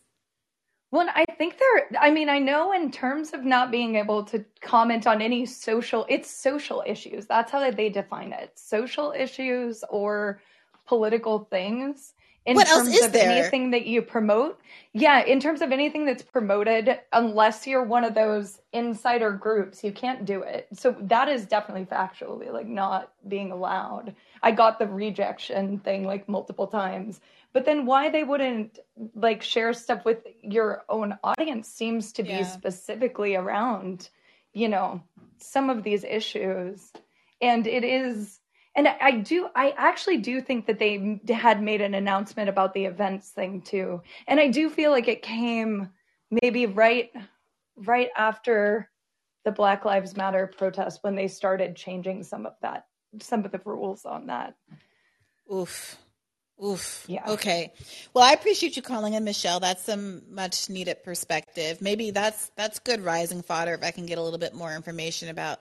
I mean, part of the issue is that like again, this is like this reporting issue. I want to report out exactly what, you know, I want to be interviewing, calling up, talking to people at Facebook, FOIAing people and trying to get a sense of what actually the rules are and how they've impacted left organizations. Interview more than just Bernie and see what other left organizations have encountered this as a problem. Are organizations like Planned Parenthood, which are God bless Bernie, establishment organizations, are they Oh, working yeah. with Facebook and therefore not really perturbed by all of this? Or Well, have they been stymied happens- too? Well, what happens if they promote Planned Parenthood who doesn't support Medicare for all, Mm. and then we end up with them as the only voice, but these independent Mm. clinics and the other places that would are don't have that same, you know, cloud or whatever it is that they're using to determine who's allowed to talk about our social issues. Yeah. Yeah. Woo, Michelle, Michelle, Michelle, you've given you've given us a lot to think about. Thank you so much for calling in, and good, good luck with your sketch comedy. If you want to put a link to it in here, maybe we can play it in an upcoming show and expand the audience. Oh, that's so sweet. Thank you. I appreciate that. And thank you. These shows are just um always like the best relief in trying times. Yeah, we need a little levity. We need more than a little levity. yeah, totally. Thank you. All right, thanks, Michelle. All right, Carolina boy, I'm going to try you again, bringing you back up from the depths. Let's see if it works this time. Can you unmute yourself, Carolina boy? Don't make me serenade you with a little James Taylor. Can you hear me? Yeah, there you go. there you go, Carolina boy. What's Oh on your God, mind? Bree, thank you, thank you so much for coming back to me. I really appreciate it. Um, you know, I, I just wanted to say, um, and I wanted to talk to you something a little off topic because it's something that I feel kind of strongly about. Um, I saw your title for the last um, episode that you did that was talking about the the Red Brown Alliance, Mhm. and uh, I didn't get a chance to listen over it, but were were you talking about it like in the sense of like this new sort of um, alignment that we, we see happening with Mm. so-called right-wing populists uh, and uh, and leftists like that like were like Bernie supporters, people on our side like uh, merging together. Is that what you were talking about? Mostly Carolina boy, I confess that I was just being a sassy minx uh, because I was talking to a conservative professor at Brown University, and Mhm. I am a socialist in a red sort of a way, and we're both brown people. Mm-hmm. Um, and I was basically just doing color puns. And also because, you know, he's a conservative and I'm what I, you know, I'm a progressive, a leftist. But there were also things that we agree on and we have a very cordial relationship. I really appreciate him. He and his wife were so gracious to me when I was visiting. Brown, his wife, is a Bernie bro who listens to Bad Oh, Faith really? podcast. Oh, so, I mean, it was quite literally a red, brown university, brown Gotcha. people alliance. I have too much fun with the titles. I confess they don't always land. Oh, okay. No, well, it, it's funny because um, Ben Burgis, uh, he did a call the other day that was like kind of talking about this uh, topic, like the actual Red Brown Alliance topic. He was Mhm. talking about this JD Vance guy uh, up in Mhm. Ohio who was um, a, real fake populist. Mhm. But um, the the thing that I was talking to Ben about, and, and like I, I kind of wanted to get your thoughts on, you know, so, sort of my perspective being uh, a southerner here in, in, in the you know in the rural south lived here pretty much my whole life and um, and I speak to a lot of working class um, the people out here I mean that's that's who I live and I'm, I'm surrounded by and I am like the only leftist uh, out here essentially and I, I feel like there's been a lot of talk lately amongst us about how if we could focus on economic populist issues we could attract uh, a lot of those people to come to our side and, and, and to vote for for the left. But at least like in my experience, what, what I see for all of them is um, all of these culture war issues that we see going on, like uh, about the like don't say gay, gay bill in Florida, or even if it is about abortion or about you know being anti anti racism. You, you like you know you, you can't be anti racism and you have to be like anti woke and like all those things. Like Mhm. that is their litmus test in order to get their support. But Mhm. it seems to me for the left, like our litmus test has always been economic populism and issues like that. And I'm I'm getting worried because I, I feel like I'm seeing a lot of people on like the populist left that look at you know the both the Democrats and the Republicans say, well, the Democrats they're not economic populists at all. We know that, and then they're um, and and all these cultural issues we don't like the way that they're going. Uh, but the Republicans they're trying to like sound populist on, on cultural issues, Mhm. and so that that th- th- it seems like they're sort of passively endorsing the Republicans being slightly better because they have the um, they have this this they're, they're trying to like frame populism in like this cultural sense, and and I see that as like turning a bunch of leftists to these uh, to some of these really insane far right wing candidates. Um, what do you think? So yeah, I'm. I gotta confess, I'm getting a little nervous. And I, th- th- this this podcast, by the way, is where you get all the scoops, where I tell you all of my business that I probably should I should not scoop myself. But I'm working on a panel right now of people to talk about that Tucker Carlson article that came out a, few days ago. You know what I'm, what I'm talking about? I, I didn't read it, but I heard about it. The one in the New York Times. hmm It's like a million Okay. words, like twenty thousand words or whatever. Yeah. And the reason I want to talk about it is because I'm afraid that the observations that you're observing are accurate. Mm-hmm. because I'm mm-hmm. seeing it too. I feel it. Like when I talk about how it feels to be on Rising, which again, amazing opportunity. I'm I don't I mean, don't mean to be down on it. But the mm-hmm. feeling, the pressure that I feel, not from anybody who works there or any on the staff or anybody who they're all very lovely.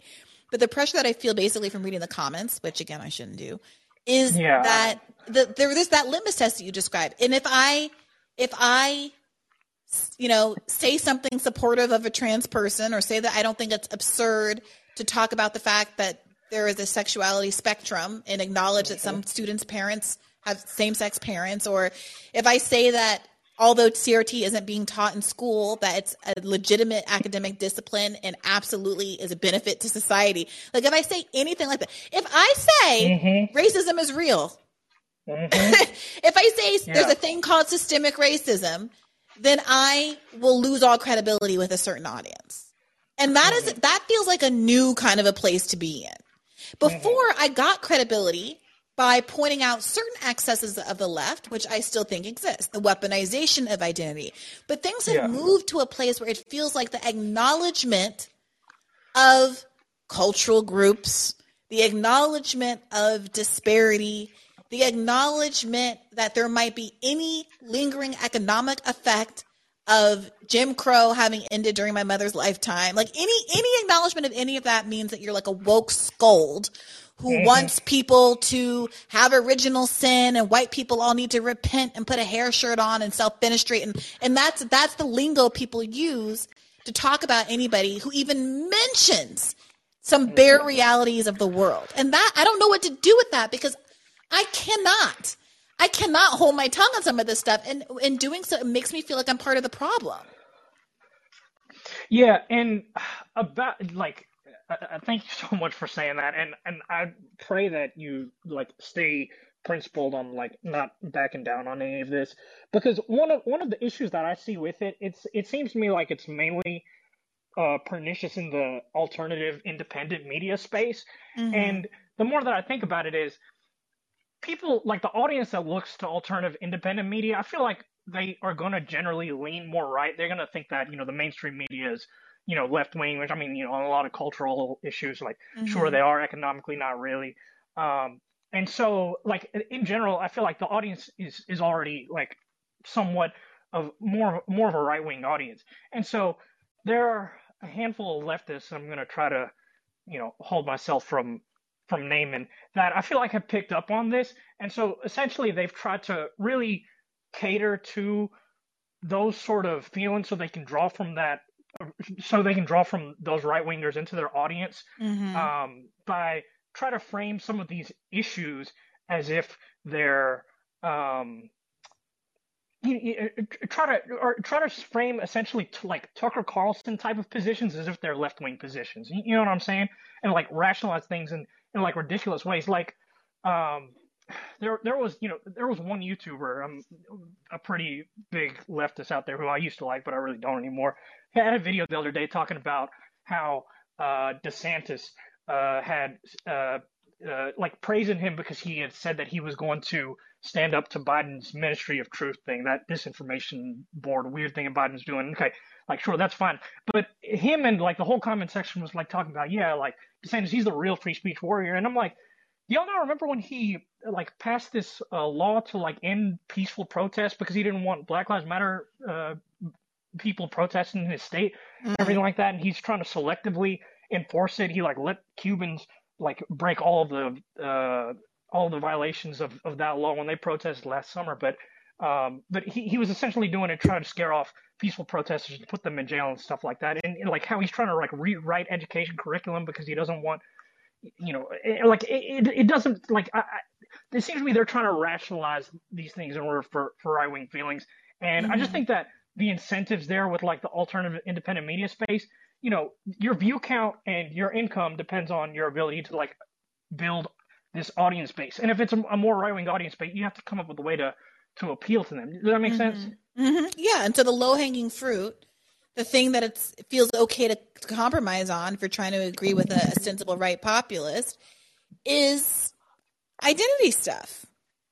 And like, I, I, I, I don't know. Like, I'm having all of these weird ethical feelings I, I, like, I, people accused me, right, like of being the Candace Owens of the left, and I thought that was absurd oh. because obviously my politics are opposite to hers. But there is a, there is an argument, but that by even not emphasizing as much as I could have some issues around race and particularized identity, that I had left the door open to people feeling like it was okay to make fun of various identity groups or pretend like their problems don't exist or that they shouldn't at all matter. Not a conversation about whether or not they should be, you know, my, my critique has always been that these issues are being weaponized by various political parties to distract from issues that are not so polarizing. But just because someone is weaponizing an issue doesn't mean that it's not at its core legitimate.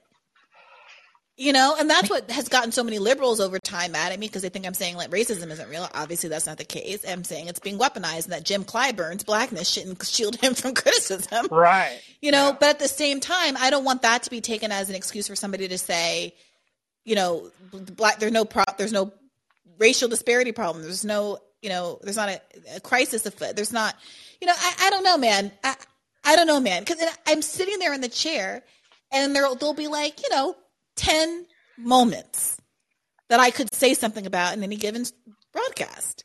Do I mm-hmm. say something at one of those moments? Do I save it up? Do I say something every single time and have everybody mad at me because I'm the liberal scold? You know, like that is the position that I feel it like I'm in often, increasingly, in a way that I I I don't know if this is new or if I'm in new contexts. But I, I agree yeah. with you. I feel it.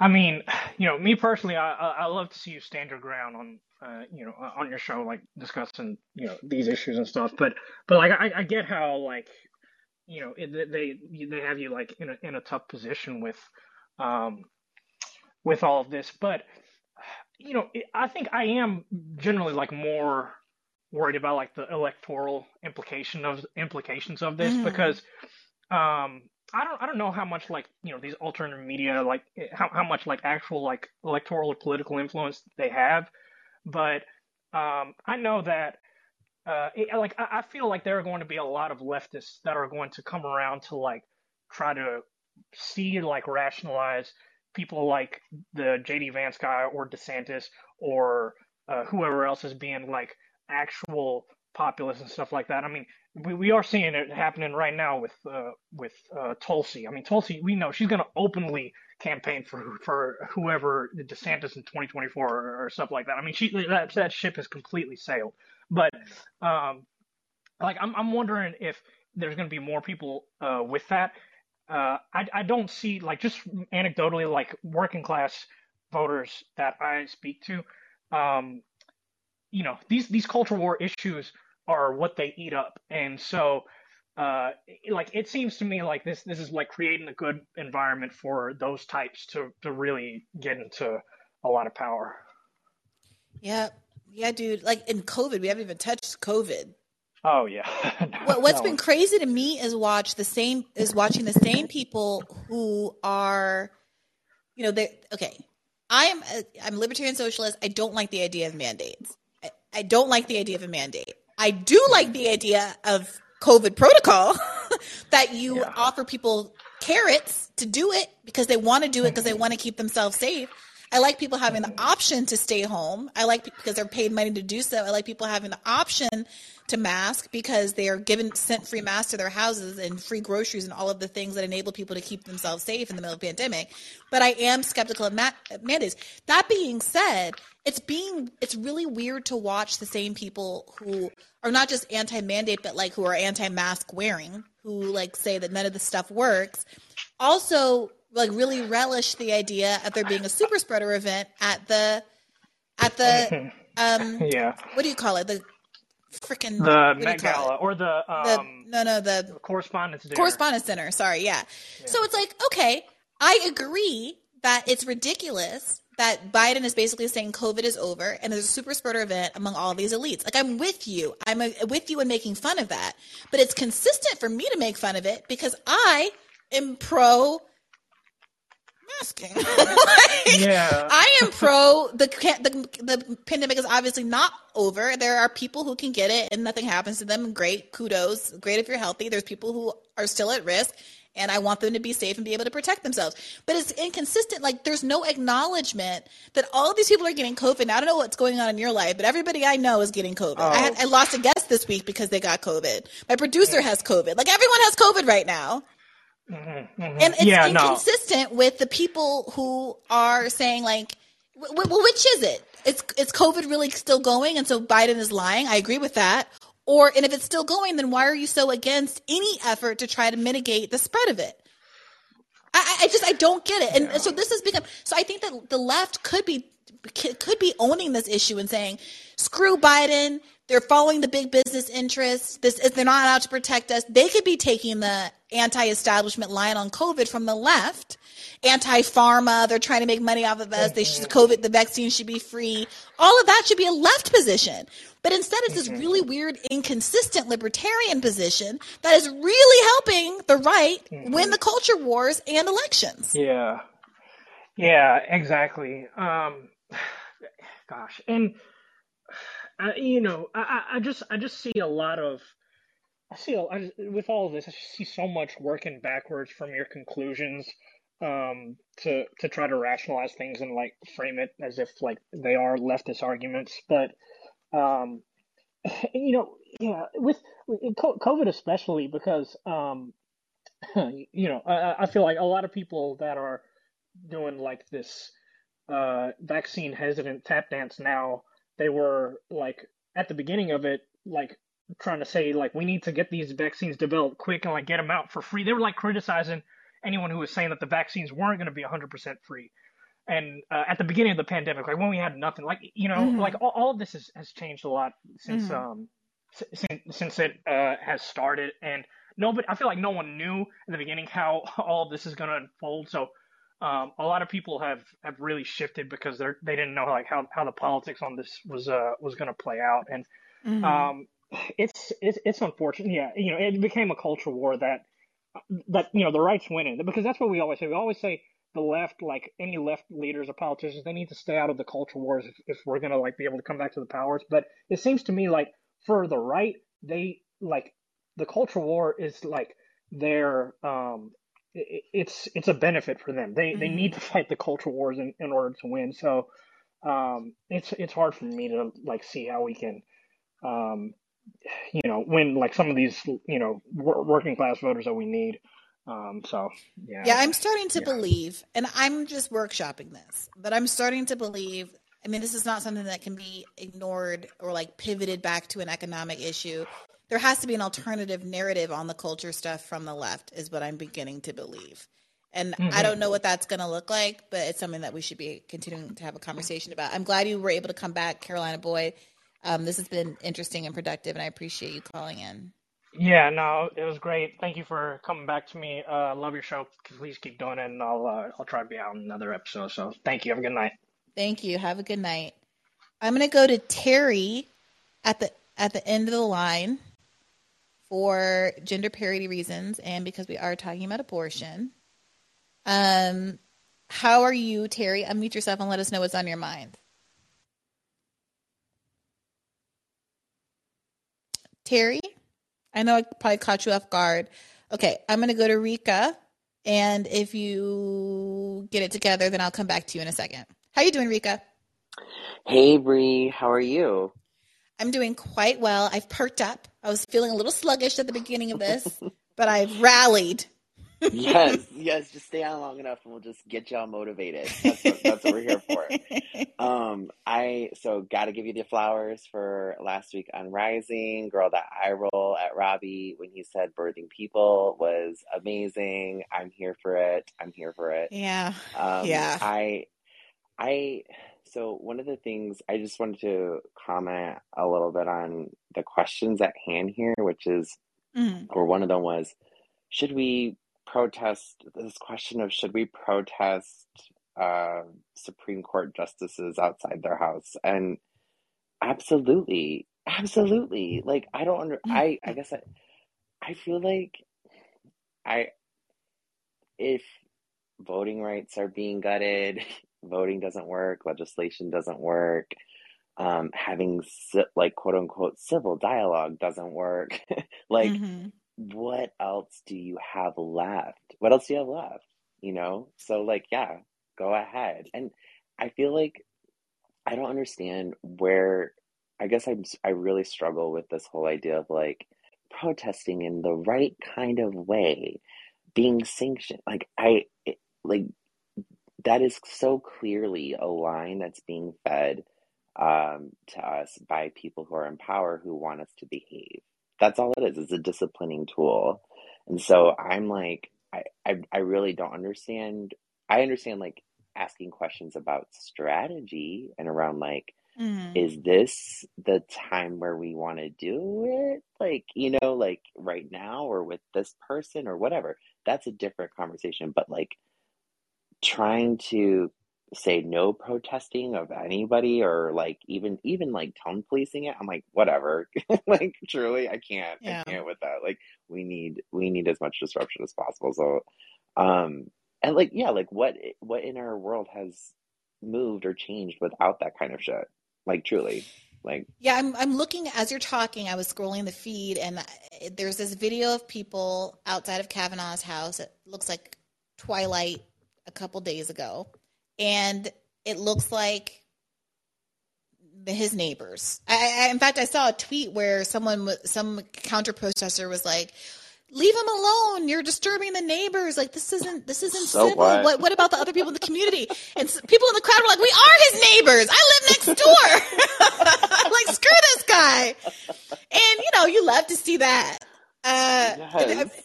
so you know I, I and this looks honestly this looks like you know so civil. I mean these are like these people are like kindergarten teachers standing here protesting. Yeah. this is not an antifa situation. This is not i mean like look anything could escalate and anything could happen. And if we were having a different conversation i mean you know i don't want i mean i'm sure these people have kids and stuff. I'm not i'm not i'm not wanting harm to befall people and their families who are innocent bystanders in all of this. But if we're at this level where we're tone policing when nothing is happening except for a bunch of i think you oh i'm i'm in and out? Yeah. I don't i well i don't have the window open this time. Okay. So i'm not i don't know what to do about it but let me know if it's still happening. Okay we'll do. Okay.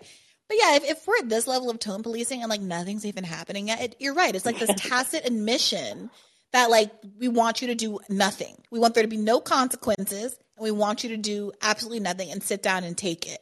And they're funneling people back into the voting. If you don't like it, then vote. And it's becoming increasingly obvious that voting is the deflationary tactic Mhm. for public ire. Yup. Yup. Yeah. And I just don't, I mean, I'm not the person that's going to be here saying don't vote because, again, it's a system of power. Like, if that's how we want to participate in changing that power, like, let's do it. But I'm also just like, I don't know. I guess I'm, I also feel like that we live in a violent system every day, like, Yeah. you know, for a lot of us. And I don't understand this idea that like holding up a sign outside screaming is somehow equivalent to some of the shit that we experience. I just don't just don't get it. But um the other the one thing that I wanted to also comment on and also get kind of your take on this is and it, it's really actually related to what the um, last caller was saying, which is um, the way that people keep um, kind of like the the ideas around culture wars and what's considered a culture war and what's not. I'm, I'm really having a difficult time appreciating anyone who calls like abortion a culture war issue. Mm. I get I get how it can be if we're talking about beliefs and morality, right? And in that Mhm. sense, it literally is a culture war then, right? Because if you, it's about what you believe in, right? And that to some extent, but we're talking about like like when I hear leftists say like I don't want to I didn't want to talk about this culture war issue and now I have to. da, da, da," It's like this is literally about people's bodies. Is literally about like and and it kind of also frustrates me when this gets brought up around trans issues as well because a lot of the there I forget what state just passed a law banning like gender affirming care for young trans Mhm. youth, right? Like Mhm. this, we're talking about our physical lives and our mental health, our physical well-being. Those are our material conditions. The left cannot dismiss and say, "Oh, that's just a culture war issue." Like, no, that materially impacts our lives. We there has to be a better response to that. And so, like when like and to me, the culture war is whether or not you want to say birthing people or not. That's the culture war for me. Mm. Like, I, if you are hung up on that being an issue, like Robby, um, like, like, okay, that that that's fine. But the issue at hand is not whether or not you say birthing people or not. Yeah. It's about whether or not that person that we're referring to, which are trans men, or we're trying to include in this conversation, which are trans men, are they going to be able to ca- take care of themselves along yeah. with all the other cis women, right? Yeah. And I'm just, I really would just like to see more people like, they don't have to get bent out of shape all day long of, in combating everyone on these on these issues, right? You always have to pick and choose your battles, but like let's just not act like they're not important and they don't affect our lives. Yeah, that's the thing. It's like the picking and choosing is increasingly sa- feeling. It feels to me like betrayals. If I don't yeah. pick everyone, I'm feeling it. Because when I'm by myself, when I or on my podcast or when I was on the context of the Bernie campaign, I wasn't in situations often where I was constantly being challenged to agree with someone else's more conservative take on a culture war thing. If I thought that something right. shouldn't be the priority, I simply didn't bring it up and it wasn't an issue. Right? right. Like if, if I wanted to prioritize, you know, universal health care, meaning that gender affirming surgery was available to everybody for free, then that's the mm-hmm. part that I could talk about because that was the meaningful part. And I didn't have to get into birthing people. Right. Now, to not to uh, intentionally sidestep the issue because I still feel like it's not what the aspect of the fight I would want to prioritize. It feels like betraying something bigger, like I'm admitting to something yeah. bigger. Like I don't care about yeah. like like what is, like truly what is the joke? Why are we talking about it? It uh, right. uh, Robby, were you you know? And I'm not to, I don't mean to like harp on Robby. Like it's not just about right. him, but you know, right. were you somewhere talking to a trans man and it really like offended you that he was talking about his pregnancy? Yes. Like what what happened to you? Who hurt you? Tell me where they hurt you. Like wh- why is this an issue? I, I don't know. I, maybe I'm not sufficiently worldly. I personally have never met a pregnant trans man, but I expect that if that does happen, it's not going to feel like such a terrible thing to just re- to refer to them and their pregnancy and to still re- use the pronouns that they prefer. Like I just don't see it as being. Right. It just does not occupy by any space in my brain. right. Like, oh, what's going to happen when, right. I, when I when I'm at, at, when I'm at brunch and one of my friends brings their friend and and, he, and he's a pregnant trans man. Like, I just don't. So I don't know. Like, I'm I'm really I'm really struggling with what that means. Because the other example I will bring up is that, and he's told this on the podcast, and I've heard him tell it in other contexts. Ben Jealous talks about how when he was on the Bernie campaign in 2016, and Bernie's doing his little spiel talking about all the different things that he cares about, and he's like Medicare for all, fifteen dollar minimum wage, the hits that play everywhere. And then he goes into some of the issues, like the identity issues, Black Lives Matter, women's rights, abortion, etc.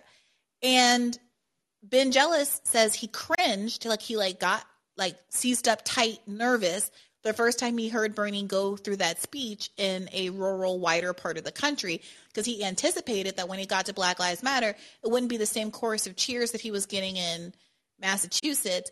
That he right. was gonna, that the crowd was gonna go quiet, and he was like dreading in anticipation of this moment. And then what ended up happening is when the moment came, people almost cheered louder, he said, and then he was embarrassed that he that he didn't have confidence in the agenda and that people would want to support each other. And the takeaway mm, that I got mm, from that mm. was is that people don't give a shit if you're talking about giving something to somebody else if you've also talked about giving something to them. Like they yeah. see it all when you're talking about all the stuff together and you're like and you get Medicare for all, and you get a fifteen dollar minimum wage, and you get medical dance, debt cancellation, and you get gender affirming surgery, and you get police reform, and you get everyone's happy because it's like, yes, me, us, not me, us. like, yes. It's yes. it's it's when we're only yes. like bifurcating stuff up that people are like, oh well, you're getting student debt cancellation and I'm not getting student debt cancellation. This whole conversation wouldn't be happening in a world where Bernie was president because everyone would be getting such so much shit that nobody would have time to be feeling like they got screwed. And nobody right. would be having time to feel like we're prioritizing somebody else's issues and like, you know, the white America's in decline and great replacement and opioid crisis and why doesn't anybody care about us? Because we'd be caring about them. We'd be openly, vocally talking about how Medicare for all is going also going to support all these people who've gotten an opioid addicted by these horrible pharmaceutical companies, and Bernie would be thrashing those pharmaceutical companies too. Yes. Yes. Yes. So, I mean, to me, I, like if I'm currently in an area where I'm around a bunch of quote unquote working white class white people, right? Mm-hmm. And I'm existing and I'm having conversations with them. I, you know, I'm probably one of the very first like trans people that they've ever met, you know, and like it it it doesn't it, I I feel like part of why there is this hesitation to want to bring up these quote unquote identity issues. I hate that term, but let's go with it. Um, they they don't have a lot of them. It's they're abstractions Mhm. for people, Mhm. right? Like it is just like they don't know a lot of people, or they're only reference to it is you know Laverne Cox or whatever it is, mm-hmm. right? Like they don't they don't have a You were being way connection. too kind, Rika. These people don't know who Laverne Cox is. Well, I mean, some people, you know, you know, Netflix. Right, that's true. That's true. Okay, but you know, These niggas aren't watching Orange is the New Black. maybe, maybe, maybe we should start there, right? Yeah. But no, I, I, I don't know. Like, I guess I'm just saying that they're they. This sounds so simple, but they don't have relationships with a lot of the people that the right is making kind of this like um boogeyman out of, you know? Mhm. And that is what makes them susceptible to kind of the more um what people like to call common and I don't agree with this characterization, but the common everyday man of like Joe Rogan types, right? Mhm. Um, who seemingly sound like uh, they're making sense um, because they're reflecting their worldview right back to them, right? And come up then with like these ideologies and these speakers who like purport certain ideologies that then make sense. They're like, oh, okay, yeah, this fits. Like this, this makes sense. Oh, that's horrible. What's happening to kids? You know, like whatever it is, right? Like, and Mhm.